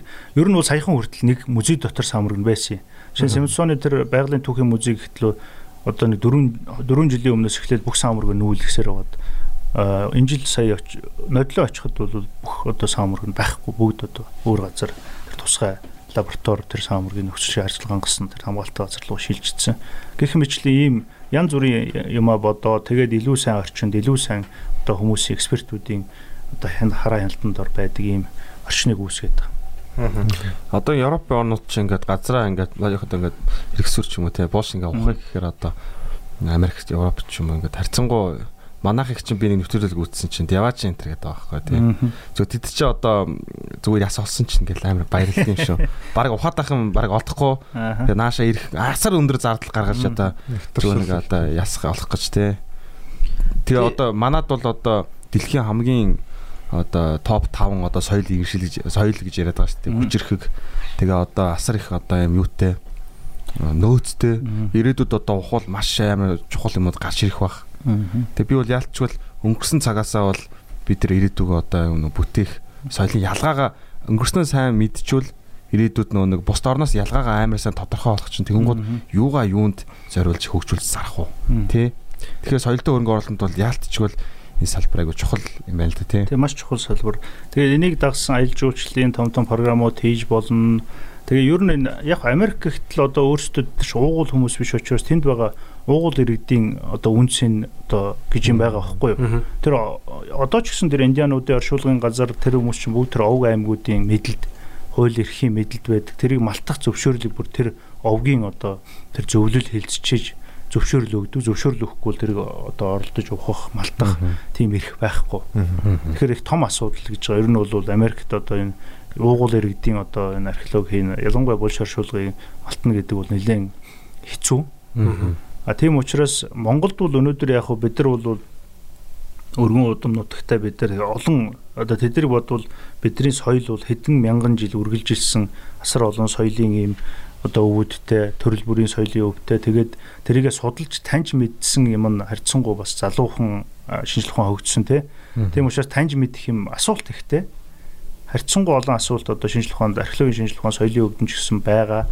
Тэгээд барууны одоо ном зохиолуудад бол Монголын археологийн судалгаа бас харьцангуй ийм хязгаарлагдсан бол ойлголт. Жишээ нь одоо ингээд ер нь энэ зөвлөлт холбоот улс гэж байхад зөвлөлт холбоот улс төр хуучин социализмын социалист лагер дотор байсан улсуудын яг зүгээр судлаач дэрж ганц нэг ийм экспедисүүд хийдэг байсан. Монгол зөвлөлтийн хамтарсан экспедис, Польш, Унгар гэд хийдэг байсан боловч англи хэл дээр гарсан мэдээлэл маш хомс. Тэгээ нөгөө эдгээр чинь ингээд нөгөө судалгаа хийсээр байгаад Казахстан, Казахстан гэдэг Дундад Азар цаад Европоос хав судалгаа хийгээд наашаа ирэхээр нөгөө Монгол тэрчгээрээ баг юм цагаан байгаад байдаг. Аха. Нөгөө датабейс байдгүй. Энэ Монголын хөрлийн үе гэж үү ямар соёл байна. Монгол ер нь хитээс нь мал аж ахуйн соёлтой л ард түмгсэн хэнд мал аж ахуйн соёлын ямар улмөр байна, баримт нь юу юм. Гээд ингээд судлаад тэгээ хуучин ном зохиол, хуучин нөгөө судалгааны юмнуудыг харахаар ихэвчлэн тэр нөгөө шинэ үеийн шинжлэх ухааны шаардлагыг хангахгүй. Тэгээч монголоор уншдаг судлаачид нь харьцангуй ховор учраас эдгээр өөрөөр хэлбэл Монголын соёлын үеийг одоо шинжлэх ухааны яг ингээд шин төвшөнд баруунд яг ингээд одоо судалгаанд оруулж ирэх гэхээр яг харахгүй датабейс судлах шаардлага гарч ирээд байгаа байхгүй. Тийм учраас энэ олон 90-ад оноос хойш одоо Япон Монголын хамтарсан тэр гурван гол гэдгээс ахуулаад Америк, Европ, тэгэл Япон, Солонгос гэл ингээд баг дэлхийн хөгжингүү орнуудын бол баг бүх орны одоо хамтарсан судалгаа Монголд одоо жил болго ажиллаж штэ. Тэгээ энэ олон экспедицүүч одоо нөгөө я баг энэ шинжлэх барууны сэтгүүлүүдэд нэг сэтгүүл баг Монголын тухай өгүүлэлгүй сэтгүүл баг ховор гарч байгаа баг энэ. Тэр хүмүүс чинь бас нэг эндээ судалгаа хийсний үр дүнд Монгол гэдэг нэр гараад Монголын соёлын тухай ойлголтууд гарч ирээ. Тэрийг нэг сонды сонны булангаас сэтгүүлийн булангаас эсвэл нэг интернетээс нэг англиар нэг Монголын тухай мэдээлэл харахтал тэр хүнд Монголын сэтэл Монгол гэж ямар орн байдгийг Монгол ийм гоё орн байд юм биш үү хөө энэ очиж үзэх юм шиг хараач мал бэлчижээ нөгөө гэр мэр ингээ харагдаж штэ морьтой дахиж явна гэдэг тийм сэтгэл төрж тэргээр дамжуулаад Монголын соёлын сурчлагаа энэ Монгол орны тухай сурчлагаа хийгддэг тэгэхээр аль болох Монгол судлаачдыг олон болгох Монгол судалдаг, Монголыг сонирхдаг хүмүүсийг бид нар аль болох дэмжих хэрэгтэй байхгүй. Ер нь бол төрөөс баримталж байгаа бодлогон ч гэсэн Монгол судлалыг хөгжүүлээ, Монгол судлалыг Монгол судлаачдыг дэмжиж гэсэн ийм төрлийн бодлоготой. Тэгээ тэр хүмүүс олшрох тусам бидний дэлхийд ижлэх байр суурь, дэлхийд байх бидний нэр хүнд ч гэсэн зөвөр харагдж эхлэн шүү дээ. Илүү баталгаатай урт хугацаанд оршин тогтно гэсэн үг шүү дээ. Бажил ядчил биднийг одоо хятадаас өөр улсууд байд юм байна гэдгийг л одоо ойлгоно шүү дээ. Тэр өөртөө батлана. Тэр тэр хүү хамтлаг ба шүү дээ. Логон дээр нь одоо нэг ирүүс ингээд ингээ мошгирцсан тий. Тэр тэр олдурын талаар та нэг ямар гоё өөрийнхөө археологч хүн чинь олдур юм уу тий. Тэр Эрдэнэбаатар докторийн нөгөө гол мод хоёроос олсон олдуур дээр үнсэлж зурсан гэлээ. Яг олдурын зураг байна л л. Хүнүүгийн үеийн алтан ийм ороож байгаа ирүүс байлээ. Хүнүүгийн үеийн. Тэр олдуурыг бол би одоо хүртэл яг бодит байдлаар нь үзээгүй яг а тэр гол модны хүнүүгийн язгууртны булчнаас л гарсан тэр олон алт мөнгө эдлүүдийн дунд дунд байсан тэр олдур дээр суурилж хийсэн гэж би уншиж харсан тэр логог нь Твиттерээс харсан. Тэгээд яг тэр олдурын тухай би яг сайн мэдэх юм бол яг мэдлэг бол одоо яг хаанаас яаж гарсан юуны чимэглэлийн яг тэрийг нь сайн мэдэхгүй. Энэ нөгөө нэвтрүүлэг эхлэхийн өмнө бас нөгөө бэлэгдлүүдийн талаар ярьж байсан л та тийм нөгөө спираль дүрс одоо ингээд сансар огт одоо Акимгогийн тухай ярихад тийм одоо сансар огтрогоотой холбоотой гэж яригадаад байна амьдралтай холбоотой гэж яригадаад байна. Тэнгүүтээ одоо археологийн олдрууд дээр маш их байдаг гэж байгаа. Тэгээ сая нөгөө энэ алтан утастай дээлийг ярьж байгаад үдсэн чинь энэ нөгөө хэн дотор нь нөгөө грифин гэдэг нөгөө домгийн амтан байж байгаа юм. Грифин ээ. Тийм нөгөө далавчтай арслан биетэй манай ард дэлгэцэн дээр гарах бах.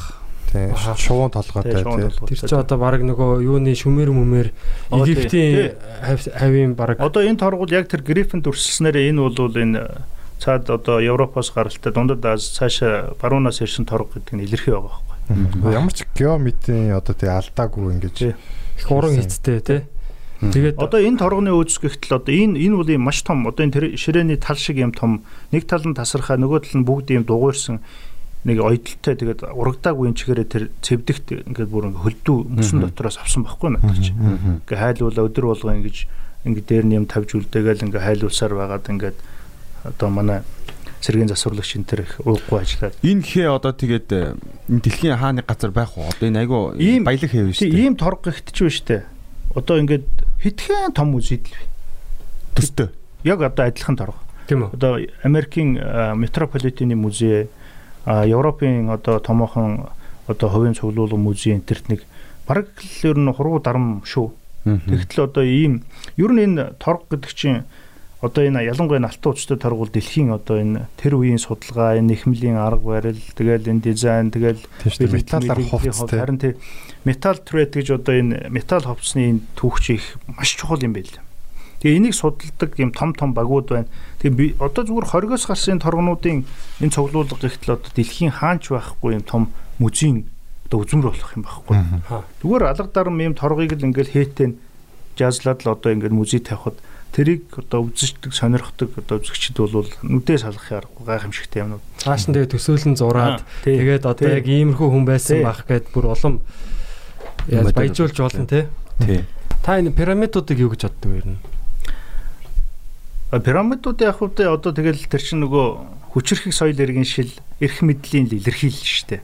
Аа. Ер нь хүн ер нь ингэж чадаа шүү л гэж харуулж. Тий, ер нь хаад язгууртнууд одоо ер нь тэгэл хүн хичнээн их эрх мэдэл хичнээн их сүр хүч чадaltaй байх тусмал ер нь тийм нэг өөрсдийнхээ тэр бэлэгдэл болгож тэрний тэр сүр хүчийг одоо мөнхийн амьдрал мөнхийн амьдрал. За тэгэхээр тэр өөрийнхөө тэр одоо хүнээр бол өв юм да. Өөрийнхөө тэр нэр хүнд өвийг олон зуун мянган жилийн турш одоо тэр хүн төрөлхтөнд тэр хойч үед одоо дуурсагдж байхын тулд л одоо хийж байгаа ажил шүү дээ тэр чинь. Тэр нь ч өнөөдөр үлдээд одоо дэлхийн ертөнцийн гайхамшиг болоо те. Хичнээн сая сая хүмүүс тийшээ тэр пирамидыг үзээ явж гин гэдэг чинь тэр хүний өөрийнхөө өөрийнхөө одоо энэ хүн төрөлхтний түүхэнд өөрийнхөө улмыг үлдээх гэсэл одоо нэг илэрхийлж шүү дээ. Аа. Тэрнийг бариулж тий. Тэнийг бариулсан одоо жинхнээсээ бурхан байсан юм болоо гэж боддог шүү дээ. Одоо ч пирамидыг барьж чадахгүй чадахгүй гэдэг байгаа шүү дээ. Одоогийн технологи шүү дээ. Барьж чадахгүй гэхээр бас гайхамшиг. Пирамид дотор байгаа одоо тэр булшиг дэлгэснээс болоод одоо нэг дайн хэлсэн барьсан гээл нэг 100 яриануд байдаг шүү дээ. Та тэрийг сонсч ирсэн үү? Аа тэрийг үү сонсоогүй зүгээр нь доглон төмрийн булшиг хөндөснөөс болж Хоёр дахь хоёр хоёрдугаар дахь дай хэлсэн гэдэг тэгж ярьдаг. Тэр үл яг болсон үйл явдал гэж байгаа. Ерөөсөө тэгэл э, хурдхан онгоцоор тэр чинь буцааж явж тавьсан гэдэг шүү дээ. Доглон төмрийн оны ч хөдөлгөөд Хаанаас олцсон бэ? аа э, юу шүү дээ. Самарканд Одоо тэр хаана байдаг? Одоо одоо ер нь тэндээ байгаа шүү дээ. Узбекистан уу? Тэгээ Үзбекистан тий.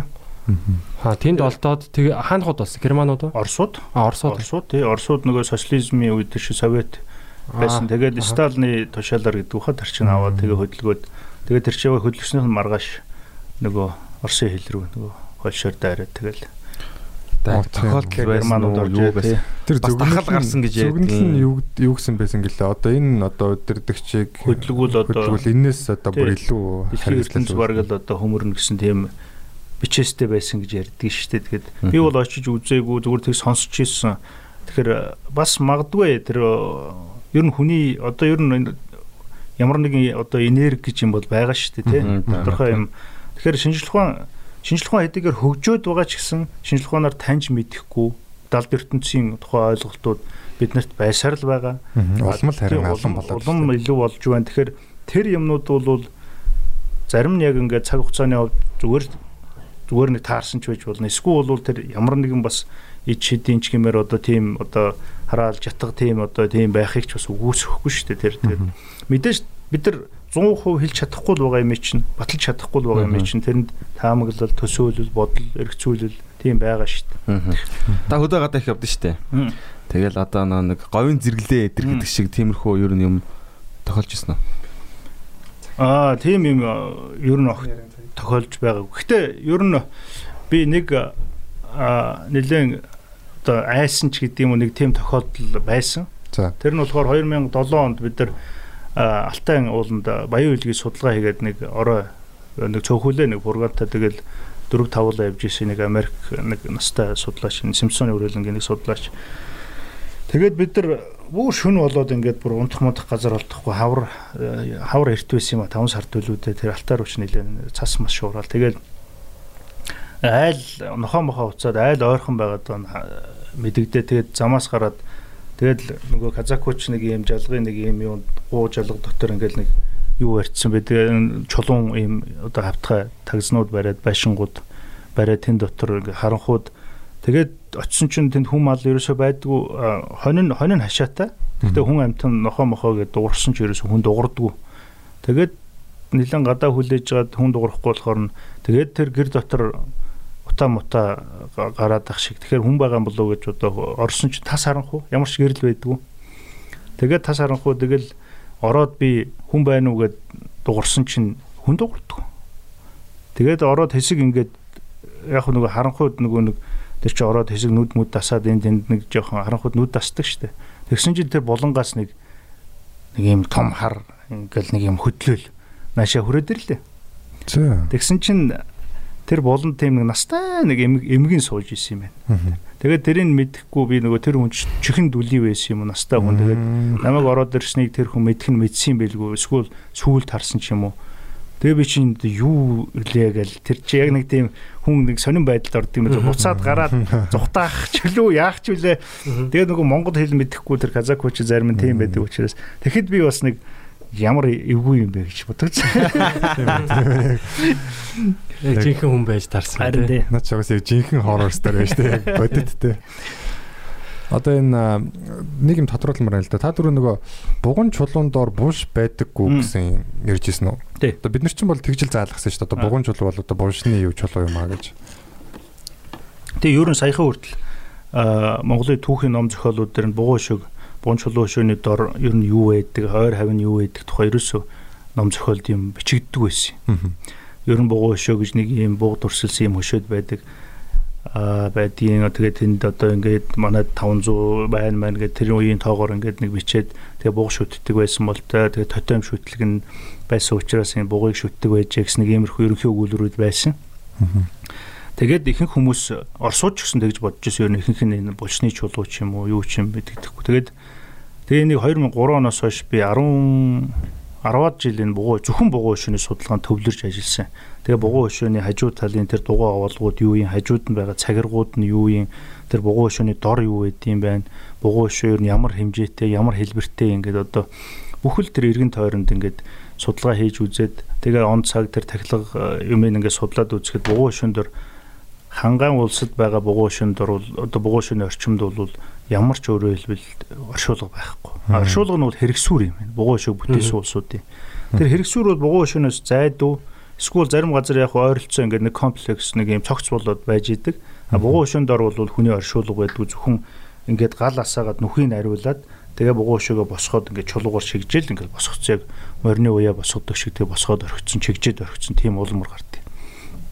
Гэтэл Алтайн уулсад энэ бугуун өшөө чинь хэрэгсүүр дээр босгочдөг ийм сонин. Яг булшин дээр нь одоо өөрөөр хэлбэл жижиг жижиг бугуун шөнүүдийг босгон заримдаа хэрэгсүүрийн хүрээнд дотор ялангуяа Алтай улсад бол ихэнх нэлээд олон одоо ихэнх бугуун шүүд нь бол хэрэгсүүртэйгээ шууд холбоотой байдаг. Тусдаа тахилга байхгүй. Гэтэл хангаа ууланд бол хэрэгсүүрийн тусад нь хийгээ тэнд нь тахилга өргөчөөд бугуун өшөөгийн шал өөр газар бугуун өшөөний тахилгын газар хийгээ тэнд нь бас адууны тахилга бүх юм хийдэг.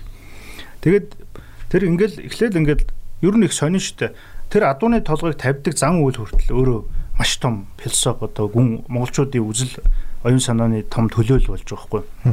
Эхлээл бид нар малтчих дээр нь бугуун өшөөний ингээд яг ингээд хүзүүгийн аман хүзүү хатуу хүзүү хоёрын дундуур хүзүүгийн салгаад тэгээд ингээд адууныхаа толгойн баруун юм уу зөв юм уу буруу талд нь тавиад дөрвөн туурайг нь яг амьдынханд байрлалаар дөрвөн туурайных нь яг үзүүрийг ингээд дорон тавьчихдаг байхгүй. Тэгээд наруу ургах зүүн зүг рүү харуул тавина. Бүгдийг. Тэгэл чулуугаар ингээд овоолоод орхицсон. Тэгээд нарыг тий нарыг бол хүндэлдэг байсан үзэл нь тэндээс тодорхой. Хоёрдугаард бөө мөргөл энэ монголчуудын уламжилт үзлэр энэ ер нь бол альва тийм гурван сүнс байдаг гэж үздэг. Одоо ясны, махны, оюун санаа нэг мөнхийн сүнс. Тэр тэр мөнхийн сүнс бол альва амтнд амьд амтнд бол амьд байхад нь сэр нуруу тархиар нь ингэж гүйж байжгаад ам гарахтаа тэнгэрт гарахтаа амун хүзүү хатуу хоёрын дундуур тэр сүнсэн гэж дэгддэг гэдэг юм үзэл байдаг байхгүй юу. Тэгэхээр тэр адуунуудыг яг тэргээр нугалт тавина гэдэг маань тэр адуунууд өвгдийн тэр харанхуй ертөнц рүү өөрөөлөл тэр дараагийн ертөнц рүү тэр өвгд рүү очисон гэдэг илэрхийл болж байгаа байхгүй юу. Одоо хамттан тэгж одоо эзэнтэй нь оршуул. А тий эзэнтэй нь одоо одоо эзнийх нь хажууд тэр адуу унаатай нь өөрөө илүү тэр дараагийн ертөнц рүү явуулж штэ тэр өөр бас нөгөө дараагийн ертөнцтэй. А тий хэрэглэн нөгөө амьдрал гэдэг тийм ихтгэл үнэмшил байсан юм. Гэтэл тэрний хажууд талд гадна талаар юм нэг метр гарan 2 метр заримдаа ер нь метр гарan юм 8 чулуу ихэнхтэй ингээд хүүхдийн тоглоом шиг өрөөд тавьсан юм цагираг байдیں۔ Тэрийг малтаад үзэхээр дотроос нь юм шатсан яс нүүр шиг гардаг. Өө ингээд жижиг өөр хөх цагаан ботлын мөндөр температур шатсан яс. Тэгээ саяхан хүртэл тэрийг ямар амтны яс гэдгийг мэдэхгүй нэг лабораторийн судалгаа байхгүй яваад байсан. Тэгээ тэндээс сүүлд гарсан яснуудыг лабораторийн төвшөнд харьцуултын төвшөнд судлаад эндээс бол хойно ямаа өхрийн яснуудыг шатаадаг гэдэг юм зан үйлийн тодорхой болсон. Тэгээ энэ шатаах хиншүү тавих зан үйл гэж монголчуудад байна. Нүүдэлчдэд ер нь хаас дэлхийн ер нь олон орнуудад ийм эртний соёл иргэншил байс тахилга өргөдөг. Тэр нь яадаг вөхөр одоо бидний өвөг дээж тэр тахилга өргөд байгаа өвөг дээж бол нэгэнт одоо тэр хийсгэл дүрээ болоод тэр өөр өөр ертөнцид очсон те тэр дараагийн дараагийн ертөнцид очсон хүмүүст бэлэн мах тавиад ингээд хутга тавиад өгөх юм бол идэхгүй шүү дээ. Тийм учраас тэр дээж махнуудыг аваа шатаад тэгээ үнрийн дэгдэж хоолдог. Сүнсийг хоолдог. Өөрөөр хэлбэл тэр утаагаар нь үнрээр нь хиншүү тавьж одоо хоолдог юм зан үйл байсан байна. Тэгээ тэрний яснаас харахад бол дөрвөн өндөр хавирга тэгээд өвчүү мөвчүүгээд одоо тэр баруун Монголын одоо хожуу хүртэл одоо алтаа хангаад хиншүү өргөх ёс гэж шиний нэгний өглөө мөглөө тэр нэг дээж гаргаад бах юм шат хиншүү тавьдаг штэ. Тэр чин тэр одоо тэр хүрлийн үеэс ирсэн соёлын одоо хүртэл үргэлжлээд байгаа нэг л одоо уламжлалт нөгөө хоньны богино хариургыг тэр шатаадаг харин тий.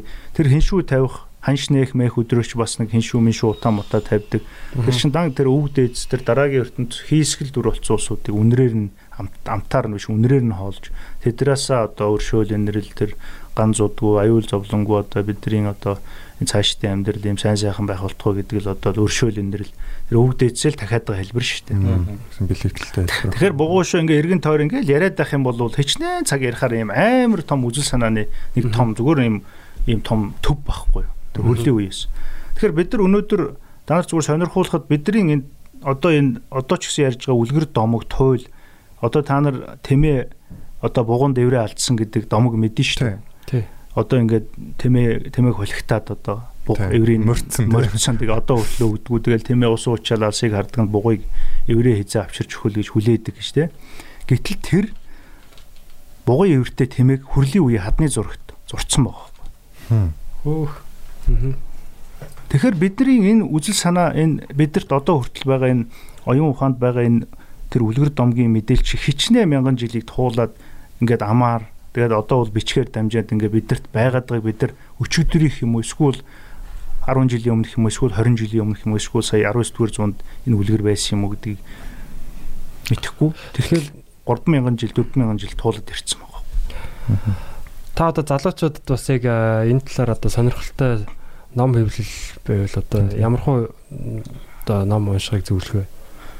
За ер нь э, сүүлийн үед бол э, шинжлэх ер нь шинжлэх ухааны судалгааны ном ер нь олон нийтийн нөгөө залуучууд уншихад их төвхтэй л доо. хэцүү. Тэгэхээр хялбаршуулсан бүтээлүүдийг бид нар бас гаргах ёстой юм байна гэж би бодод байна. Тийм шүү.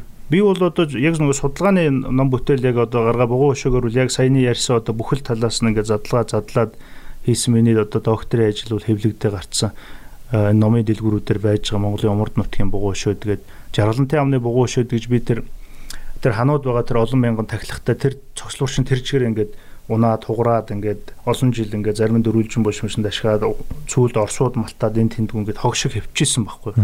Тэгээ 9 онд би Америк элчин сайдын яамны соёлын үеийг э, тэтгэлэгт хөтөлбөрт төсөл бичээд тэгээд тэр төсөл маань шалгараад би 10 9 10 онд тэр дурсгалыг бүгд нь сэргэн босгосон юм. Бугуун өшөөдийг босгоод тэгээд тэнд нь хог могийн бүгдийн түүгээд мэдээллийн самбар босгоод тэгээд тэр э, хийсэн ажлаараа тайлан ном гаргаад. Тэгээд тэнд бол тэнд одоо тэр байгаа тахлын цогцлбор тэр 30 орчим бугуун өшөөвөл дэлхийн хаанч байхгүй тийм том цогцлбор байхгүй. Тэр одоо дэлхийн тийм одоо олон бугуун өшөөтэй олон тахлын байгууламжтай тийм соёл байхгүй. Тэр яг бугуун өшөөний соёлын яг төм одоо цөм одоо төв нь байсан гэдгийг харуулж байгаа хгүй тэр ха- хануу хөндий бол. Тэгэл хануу хөндий гэхээр ч нөгөө хааны хөндий ч гэдэг юм уу хүнүү гол гэдэг Хануу байгаа, хүнүү хүнүү гэдэг тэр чинь эртнээсээ нааш газар усныхаа нэрийн хувьд ч гэсэн одоо ингээл үргэлжлээд энэ одоо одоо тэр эртнийхээ тэр нэр усаар ч гэсэн ингээл хатгалагдаа байж идэм үү гэдэг. Тэр бас а ер нь ингээл манайхан чинь Монгол улс ер нь гадаад руу их аялдаг те гэтэл тэр Монголынхаа өв соёлыг нэг нэг яваад хараад ялангуяа нэг одоо нэг тойроод үзчих юм бол бас их чухал да ер нь. Монголын өв соёлыг ялангуяа тэр учир утгын тэ тайлбарлуулад үзээд ингээд нэг явах юм бол илүү их хайрлах, бахархах Монгол хүний тэр нэг цөсөн хөдлөн гэдэг чи цөсөн хөөрөхөр тийм юмнууд их биш та уг нь. Их би. Бид нар нэг бүр яаж яг тэр хануу голын аа одоо ирэг дээр хануу хөрмийн аршаан гэдэг энэ доошоо ингээд жоохон уруу юм хад асахтай газар тэнцээ очиж хүмүүс аршаан удаг сайхан нөгөө дотрын илгэнд сайн одоо хор товдортой хүн очиод идэгсэн ч гэх шиг те. Тийм аршаан дээр одоо жил болгон очиж ер нь очихыг хичээдэг гэр бүлэрээ тэгээд тэнд яг яг аршааных нь хажууд юм юунууд аа, ингээд таван юм нэг дундлынх нь юм том юм одоо дугуй юутай чулуугаар ингээд дугуулцсан. Дундаа яг юм овоолсон. Тэгээ юм таван юм жижиг дөрвөн жижиг гэтэргээд баг дээрээс харуул олон ч юм шиг харагддаг тийм. Яг зохион байгуулалттай тийм Оршуул байх нь тий. одоо оршуулга. юм шиг байлээ. Тийм болшил юм шиг байлээ. Тэгээ бид нар тэнд одоо яг яг тэр доор нь юунд нь одоо хормоод нь майхнаа барайл тэгэл. Бид нар ч одоо археологчд бол Монголд зүгээр яг томоохон соёлын одоо мэдгэдэггүйс дурсгалуудаа л одоо нэг учир утгын тайлаад хэдэн он за тэдийн үед бүтээгдсэн гэдэг юм маасны соёлуудаа л тодорхойлж хэлж штэ. Тэгтэл бидний таньж мдээгүй цаг үеийн тодорхойгүй гаднаас нараад мэдэгдэхгүй өчнөө төчнөө одоо шинэ юмнууд байгаа байхгүй. Тэр нууц юмнууд ч байгаа шүү тий. дээ. Тий, одоо тийм юмнууд байгаа. Тэгэхээр тэрийг судлах. Тэгээ дээрэс нь манай Монгол бол хадны зургийн тэр чигээрээ деваж. Үнэхээр хадны зургаар бол дэлхийд байхгүй орно шүү дээ. Алтай хангаа уулсан тэр чигээрээ эртний одоо энэ хадны зургаар дүүрэн. Хадны зураг бол тэр чигээрээ одоо эртний ном шүү дээ. Энийг унших хэрэгтэй.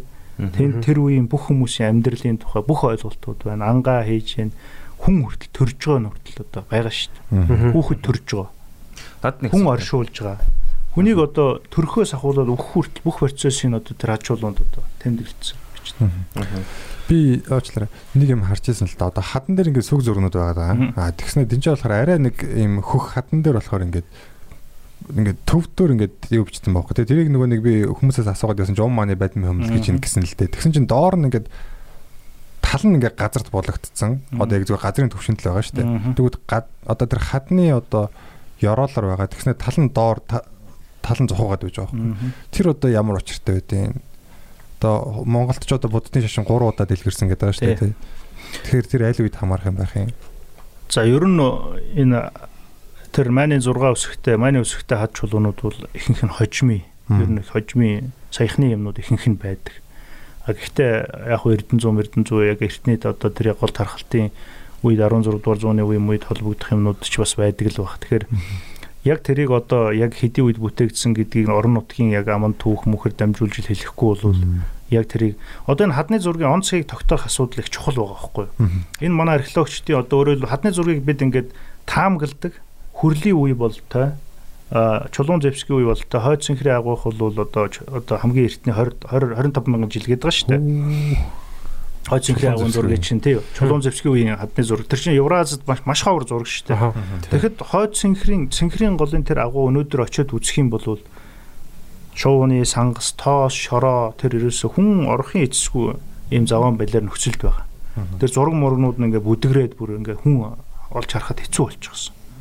Тэгээ тэндээ бид нар бас анхаарал тавих хэрэгтэй шүү. Дэлхийд энэ Евразид цөөхөн Франц, Испани одоо нэг алтартай дагуу шүү дээ. Тэрнтэй л өрсөлдөхөр зураг шүү дээ. Тэр нэг алганы хээ. Оо тийм алга дартсан. Тэгэл хэдэн морь зор үхрийн ийм зургнууд байдаг. А тэрийг бодвол харьцангуй энгийн жижиг ч гэсэн энэ хойд цэнхрээ агуулж тэр чигээрээ ороход ингээд өөрөө нэм том танхим шиг шүү дээ. Бантик чулуун одоо танхимд орсон юм шиг. Асар том агуу шүү дээ. Том том ийм тал тал руугаа ийм том том юунуудтай хөмгүүдтэй. Тэгээ тэрнийх нь тэр нуугдмал адар таазмаас тэр булангуудаар нь тэр зургууд нь байдаг. Жирийн хүн одоо жишээ нь жирийн хүн жуулчин дагуулж очиж заримдаа зургийг үзэж чадахгүй буцаж штт. Бүдгэртсэн. Тэгээ хаана байдгийг мэддгүй нөгөө том агууд чинь. Тэгэхээр тэр өв соёлыг бид нар очиход тэнд ямар нэгэн одоо бидний бас нэг бэлэн аялал жуулчлалын бүтээгдэхүүн байх ёстой. Тэр сайхан агуудынхын шатын янзлаад, доторх тэр шороотоос энэ янзлаад, малтлаг хийсэн газрын тэр өстой жинхэнэ хөрс шороогийн хэдэн үеийн малтлаг байсан. Тэр мэрийг харуулад, самбар мамбар тавиад, гэрэл мэрэл тэр чинь нэг үлгэрийн орон шиг болгох хэрэгтэй шүү дээ. Гой өнгийн гэрлүүд өгөө тэнд чи одоо хүн ороход нэг юм сэтгэл төрмөр. Гэх мэтлэн бидэрт аялал жуулчлалыг хөгжүүлнэ гэдээ яриад байдаг бид нар. Гэтэл бид нар бүтээгдэхүүнээ өөрсдөө ингэж гаргаж чадахгүй Ялангуяа тийм дээр гол гол юмнууд дээр анхаарлаа тавихгүй гар бид нар ч одоо нэг хэдэн мянган килограмм одоо тэр хүн чинь тэр цэнхрийн агууг үсгийн тулд 1000 дор хаяж 1300 км явж шít Улаанбаатар хотоос. Тэгээ тэр хүн очиод үзэж чадахгүй буцна гэдэг чинь хэцүү байгаа үстэй. Харамсалтай үстэй тий. Тэгээд яах юм одоо тэр газар үзээгүй тэрийг очиж үзээгүй жуулчны гайд бол олж мэдэхгүй дээ. Тэр ойр хавьд нь айлмтан байхгүй. Одоо нааталт нэг жуулчны кемп ойрхон шиг кемп барьсан байлээ. Тэд нар одоо зааж өгдөг юм уу мэдэхгүй. Тэгэхээр тэр агуу гихтэл бид нар одоо яаралтай соёлын үеийн хамгаалтанд аваад тэрэнд нь тэр одоо жаахан дотор нь шат матер жуулчдад зориулсан бүх мэдээллийн сангийн бүрдүүлээд тэр дурсгалынхаа явдаг зам маршрутын дотор агууд нь гаргаа те. Ингээд ингээл одоо ажиллах хэрэгтэй байгаа байхгүй. Тэр чи одоо дэлхийд байхгүй ховор зурх штэ. 25 мянган жил. Тэгээд нааша түрүүн би хадны зургийн нэг он цаг тогтоох асуудлаар бас нэг шинэхэн лабораторийн одоо шинжлэх ухаанаар бас тогтоох гэж оролдож байгаа нэг арга зүйн тухай ярих гээд бас марчлаа. Одоо тэгээд энэ хадны зургийг чинь нөгөө таамаглаж байгаа гэдэг. Тэгтэл энэ хадны зургийн одоо энэ зарим нь эн чинь бол ингээд тод цагаан, зарим нь ингээд нилээн ингээд харалтсан тий. Өөрөөр хэлбэл өгөршил явагдаад он он удсан гэдэг нь зарим нь бол бүр ингээд давхар хуучин дээр зурцсан ч юм хадны зургууд үү. Тэгээд энэ зурагдсныг энэ геологийн энэ дээр тогтож байгаа хурдц байна штэ Одоо эн чинь энэ он цагийн явцад энэ дээр чинь ингээд ийм хаг маг одоо өөрөөр хэлбэл ийм энэ дээр чинь ийм одоо давхар ажилт явагдаж байгаа штэ. Тэгээ энэ давхар ажилтаар нь тогтоох гэж ийм нэг шинэ арга зүйн Америкт туршаад байгаа. Жохон ингээд нэг баг нэг зүүнний сөвгчнөөс нэг томхон тэвний хэртэй ингэж дэрэлд дээж аваад тэгээ тэр нөгөө геологийнх нь хурдцын насыг тогтоох. Нөгөө энэ дээр үүссэн тэр он цагийг геологийн он цагийг тогтоох гэж оролцсон л доо. Алтайд одоо судалгаа хийгээд тэгээд тэгсэн чинь зарим нь бол нэлээд багцаатай. Гэтэл зарим бидний хүрлийн үе гэж исэн зураг бүр чулуун зэвсгийн үеийн он цагтайч гарах шиг зарим чулуун зэвсгийн үе гэж исэн зураг нь яг хаашаа ингээд одоо таамаглалтай янз бүрийн байдлаар зөрчилдөөд зарим нь яг хуу таарад боловч тийм алдаанууд гарсан учраас нэг удаа тэгээд ингээд ийм арга зүй бас болох юм байж болох юм байна гэдэг одоо төсөөл төрүүлсэн. Тэгээд яг хуу олон ийм дээжүүдээр судалгаа хийх юм бол магадгүй шинжлэх ухааны аргаар одоо өөрөөр баталгаатай онцог тогтоох боломж гарч байгаа. Гарах ер нь гарна л да энэ шинжлэх ухаан хөгжиж байгаа юм чи арга зүй боловсруулаад байгаа үзээд байгаа. Тийм учраас тэгээд нэг л өдөр онцгийн тогтооно. Тэгээд бид нар энэ хадны зургаа бас аялал жуулчлалын бүхэл бүтэн ил галерей шүү дээ. Тийм шүү дээ. Энэ бүтээгдэхүүнийг одоо өстой дэлхийд байхгүй ийм бүтээгдэхүүнийг бол хаана бол хаана одоо зүйлэх боломж зурган дээр харах нэг өөр яг очиод амьдаар нь харахад бол бүр гайхаад бүр энэ чи тэдэн з- одоо тэ хэдэн мянган жилийн өмнө ингээ хүн явж исэн гэж бодохоор тий. яг энэ газар гэл Тийм шүү дээ зөв нүдээр өөр мэдрэмж төсөөлөл тий. тий. Тэгээд тэр одоо тэр алтай хангай сайхан уулсуудын тэр хадны зураг дээр ч ингээл өдрөнж одоо ингээл мал ингээл нөгөө шороо мороо чулуун дээр гიშгээл ингээл хадны зурагч ингээл өгөршил одоо эвдээд за тэр малын хөлөөр бол харьцангуй гэтэл хүн очиод ингээл одоо баахан казакуудын нэр ингээл хэдэн он монгол ингээл дүүрэн ингээл ингээл одоо шинэ үеийн бичсэн ингээл. Тиймэрхүү байдлын тэр бол одоо үнэхээр хэцүү л болж байгаа. Хэцүү. Та энийг мэдэх үү? мэдэхгүй. Надад чинь Энэ би гайхал энэ номон дээр байна. Энэ. Энэ нөгөө хөгшин уул гэдэг байгаа шүү дээ тий. Энэ нөгөө одоо алтан уулч хөгшин уул гэдэг байгаа шүү тэнти уулын тэр бодвол Аа. тэнгүүд тогтмол ингээд нурж унаад идэгэл юм билээ л тий. Тэгэхээр энэ нь одоо бас яг яаралтай судлагдах шаардлагатай болж байгаа гэсэн үг үү? А ер нь одоо бол хадны зургийн тэр хадны зураг байгаа хад гэдэг чинь өөрөө маш сайн хадыг олж тэр эртний хүмүүс зурсан байдаг байхгүй. Тэр болгон нэг эвдрээд тэмхрээд унчхааргүй бат сууртай маш хатуу гөлийсэн тийм нэг наранд нэг гялтайж харагддаг. Тэгээ дан наран ургах талдаа хөвчлэн дээр чинь бас хадны зураг ихэнхийн дүрслэн. Тэгэхээр бол би бол байгалийн нөлөөгөөрөө бол хадны зураг нэг тийм гимтэд байна гэж бол ойлгохгүй байгаа. Зүгээр ер нь хүний физик физик гэмтэл гэж ярьж байгаа өөрөөр хүн малын ер нь гадны гэмтлээс болж л хадны зургууд бол сүйдэх гэмтэх юм аюултай. Аа тэгээд э, одоо энэ Алтан уулс энэ дэлхийн дулаалтай холбоотой бас энэ нэг археологийн бас нэг юм шин салбар Монголд бас би өнгөрсөн жил бас туршлаа л да. Одоо энэ мөнх цаст уулсын археолог гэж ice patch archaeology гэж англи дээр хэлээд байгаа. Snow patch гэдэг. Тэгээд тэр нь болохоор яадаг вөхөр нөгөө дэлхийн дулаар дулаарлаар нөгөө мөнх цастай уус чинь ингээд цас нь хайлаад нөгөө цас цасанд ороос ч нөгөө археологийн органик материалууд нөгөө хүмүүсийн эртний хүмүүс хэрглэж ийсэн баг зэвсэг янз бүрийн юмуд ингээ гарч ирдэг. А тэр наранд гарангуудаа яах вэ? Асар хурдуугсанд өршөөд муудаад алга болчдөг. Эсвэл тэгээ ухаарад бүр ингээд органик материал чинь зүгээр хэдэн сарын дотор л алга болно шүү дээ. Тэгэхэд одоо ингээд Google-ийн зургаас ч юм уу эсвэл бол а нүдэн баримжаагаар ингээд малчтын амун яриагаар ч юм уу ингээд Алтай уулсын мөнх цастай уулсын чинь цас нь ингээд жил жилээр ингээд жижигрээд байгаа гэж байгаа байхгүй. Одоо өөрөөр хэлбэл тэр ёроолоосоо хайлаад Тэгээ бид нар энэ жил Цэнгэл хайрхан уулан дээр тэр Америкийн Колорадо их сургуулийн судлаачтай хамт тийм хайгуул хийж үзлээ анхан шатны. Аа. тэгээд тэгсэн чинь тэр Цэнгэл хайрхан уулын ёроолоос бид нар юу олсон гэж Юу? эртний хүрэл зэв бүр модтойгоо шөрөмстэйгөө бөөх ном сум нуу сум ном сумны сум Мгм. тэр модтойгоо шөрөмстэйгөө бүр тэгээд тэр яг цасны ёроол ингээ хайлтсан цасны ёроолоос яг ингээ гараад ирсэн.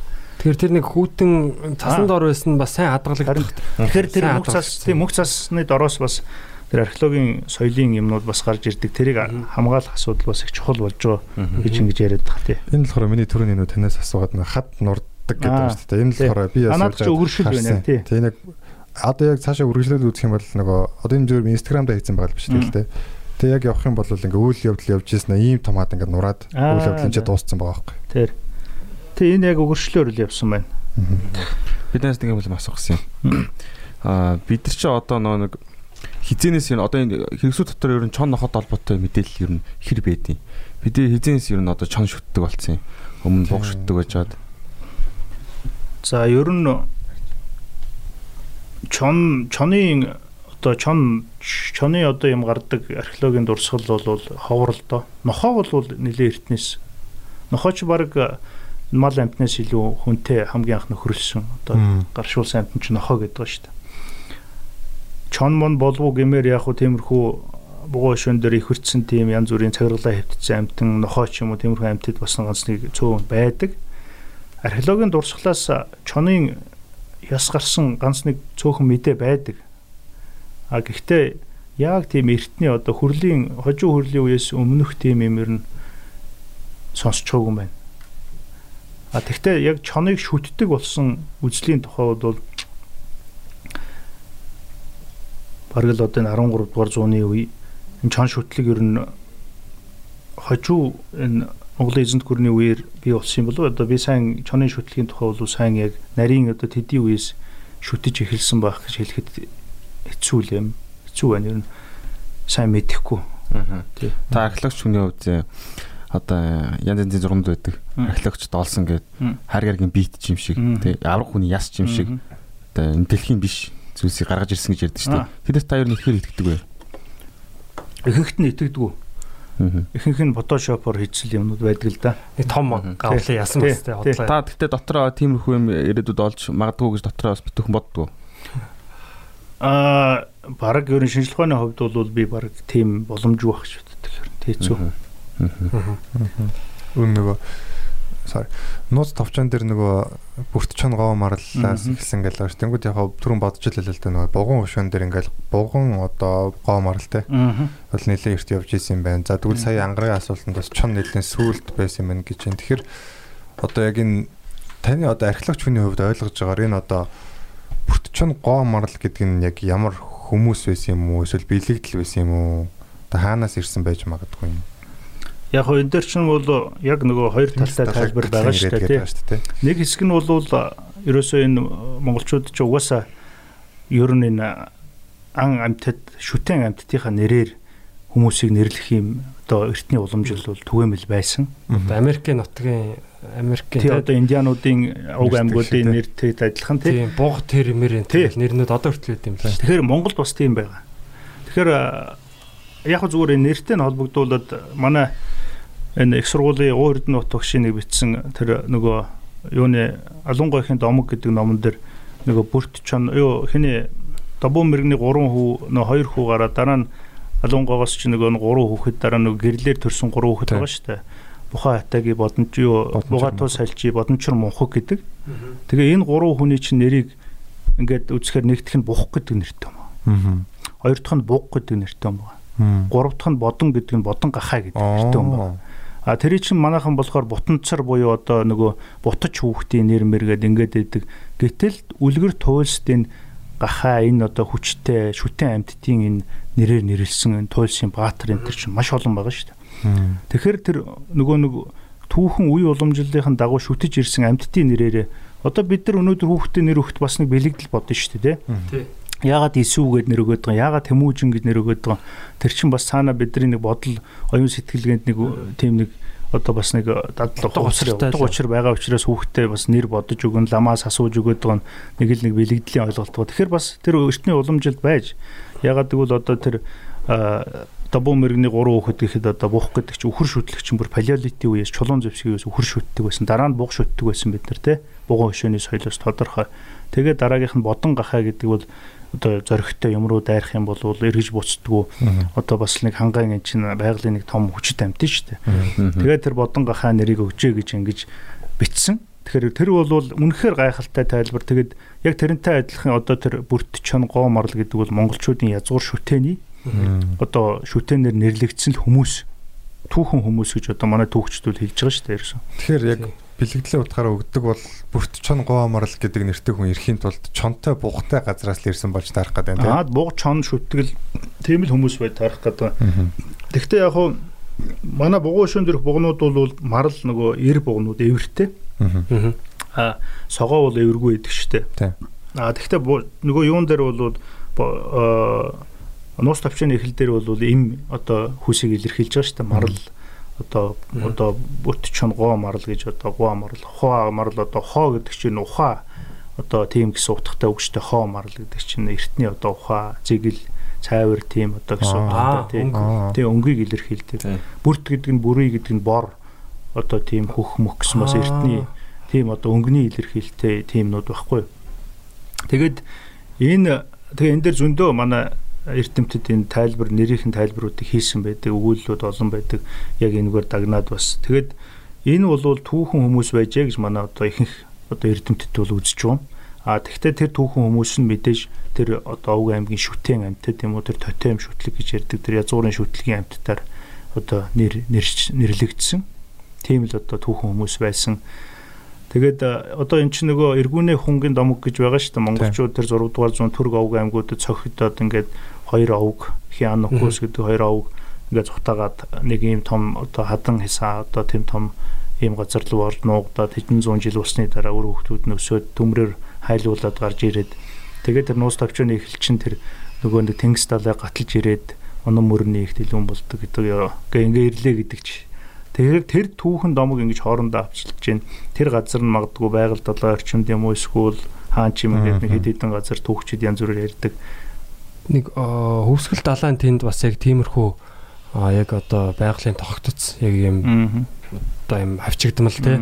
Яг юм чулуун юу. Тэгээ тэндээс бас юм олдсон гэж олдсон гэсэн үү яг тэр нэг яг хөвсгөлийн хатгалаас хойш байгаа нэг амралтын газар зон гэр бүлэрээ очихгүй. Тэгээд тентхийн тэр амралтын газрын хоолны газар нь ингээд уншаа байдсан чи энэ нутаг нь ийм аа ямар нэртэй лээ цагаан юу лээ нэг тийм нэртэй. Юу ч гэсэн тэнд нэг юу олдсон. Тэндээс баг Монголын одоо ирээдүйн одоо тэ том одоо эзэн төхөрөн болох тэр эхлэлээ эхлэл тавигдсан гэж байна. тавигдсан. Одоо тэнд тэн нут- нутаг усанд одоо аврагдсан ч гэдэг юм уу те тиймэрхүү бас юу сонссон байна. Би яг нэрийг сайн санддаг бай юу ч гэсэн тэр хөвсгөл хавцаа тэгээд байж байгаад одоо тэнгис далай гэхэр одоо хөвсгөл байсан юм болоо эсвэл тэр авины гол байсан юм болоо те. Гэсэн тиймэрхүү бас тэгээ таамаг явж илээ. Тэр би нэг сонин дээр Тий одоо түүхэн газар зүйн судалгаагаар судалгаа хийж үзвэл одоо сонин сонин юмнууд одоо манай түүх домогч их байгаа. Тэгээд тэрийг тогтоох, тэрийг одоо соруулж үчигтэй харгуулж үздэг, нэр мэрийг үздэг олон э, одоо эрдэмтэд бас ажиллаж ил байдаг. Тэгээд яг одоогоор яг тэр эргүүний хүн хаана байгааг яг баттай тогтооцсон юм бол байхгүй. Тэгэхээр тэр нэг хоёр овг аймаг ороод мал эдэн өсхийг бодоход нэлээд том одоо хөнди уулс нэлээд том газар нутгийн хүрээндэл юм байгаа л да тэр тодорхой тэгэхэд тэр нь одоо чухам хаана байсан юм. Тий. За за тэг яриад байвал бас дуусчих юм байна тийм. аа гэтээ залуустай бас их сонирхолтой байсан гэдэгт итгэлтэй байна. Аа тэгээд мэдээж одоо Монголынхаа сайхан байгаль тэгээ газар орноор явж байхдаа одоо энэ түүхэн дурсгалт одоо юм олдвор те энэ үлдээсэн өвгдээсэн үлдээсэн энэ Мэдээлэл тий. үнэлж баршгүй одоо энэ амьд түүхүүдийг сайн хамгаалж яваарай. Аа хүүхдүүд үр хүүхдүүдтэй бас сайн сургаж те ингэж одоо ямар утга учиртай ямар үн цэнтэй гэдгийг нь бас одоо тайлбарлаж яваарай. Тэгээд одоо бас аа одоо яг одоо цаашдаа одоо тий энэ талаар сонирхож байгаа залуучууд байвал бас тий бас ийм манай Монгол орн чи ийм баян юм биш үү? Одоо диважин гэж штэ тий энэ юуны одоо археологийн диважин улс юм байна. Тэгэхээр энэ цаашдаа бол яг бидний ой санамж тий бидний хин гэдэг одоо энэ юуг бүрдүүлж байгаа дүр зургийг бүрдүүлж байгаа их том одоо ийм зүйл юм байна. Тэгээд одоо энийг устгах байгаа хүмүүс бол яг ой санамжийг л устгах чинь гэсэн үг тий бидний Тий. бид нар хин гэдгээ мартна. Ямар байснаа мартаад эхлэхээр тэгэл Өөр соёлыг тийм шүтэл. бид нар хэн болох вэ тий тэр чинь бас аюултай болж байна. Тэгээд баярлалаа танд. За цаашдын ажил өст нь бас томоос том амжилт төсөй. Тэгээд аа, Тэндээс залуучуудад Тийм. захиж хэлэх ярих юм байна уу? Эсвэл За ерөнхийдөө сонсогчтой хэлэхэд ер нь монголчууд эртээр үеэс угаасаа олон үеэрээ дамжиж өв уламжил ер нь өнгөрсөн түүх өвөг дээдсийнхээ үлдээсэн ямиг бол үргэлж хайрлж нандинаж ирсэн. Энэ уламжлалаа алдалгүй үр хөвгтдээ сургаж а бид нар одоо хойч үедээ а одоо энэ өв соёлоо бүтнээр нь бүрнээр нь хайрлж хамгаалж хүргэж одоо хойч үедээ дамжуулах юм үүрэгтэй Монгол хүний одоо эргэн хүний үүрэг бол одоо тийм тэгэхээр энэ үүргээ ухамсарлаж а одоо саяны хэлдэг тэр өв соёлоо хайрлж хамгаалж үргэлж одоо нандинж байхыг одоо хүсье да. За танд ирж ярилцсанд баярлалаа. Баярлалаа. За баярлалаа.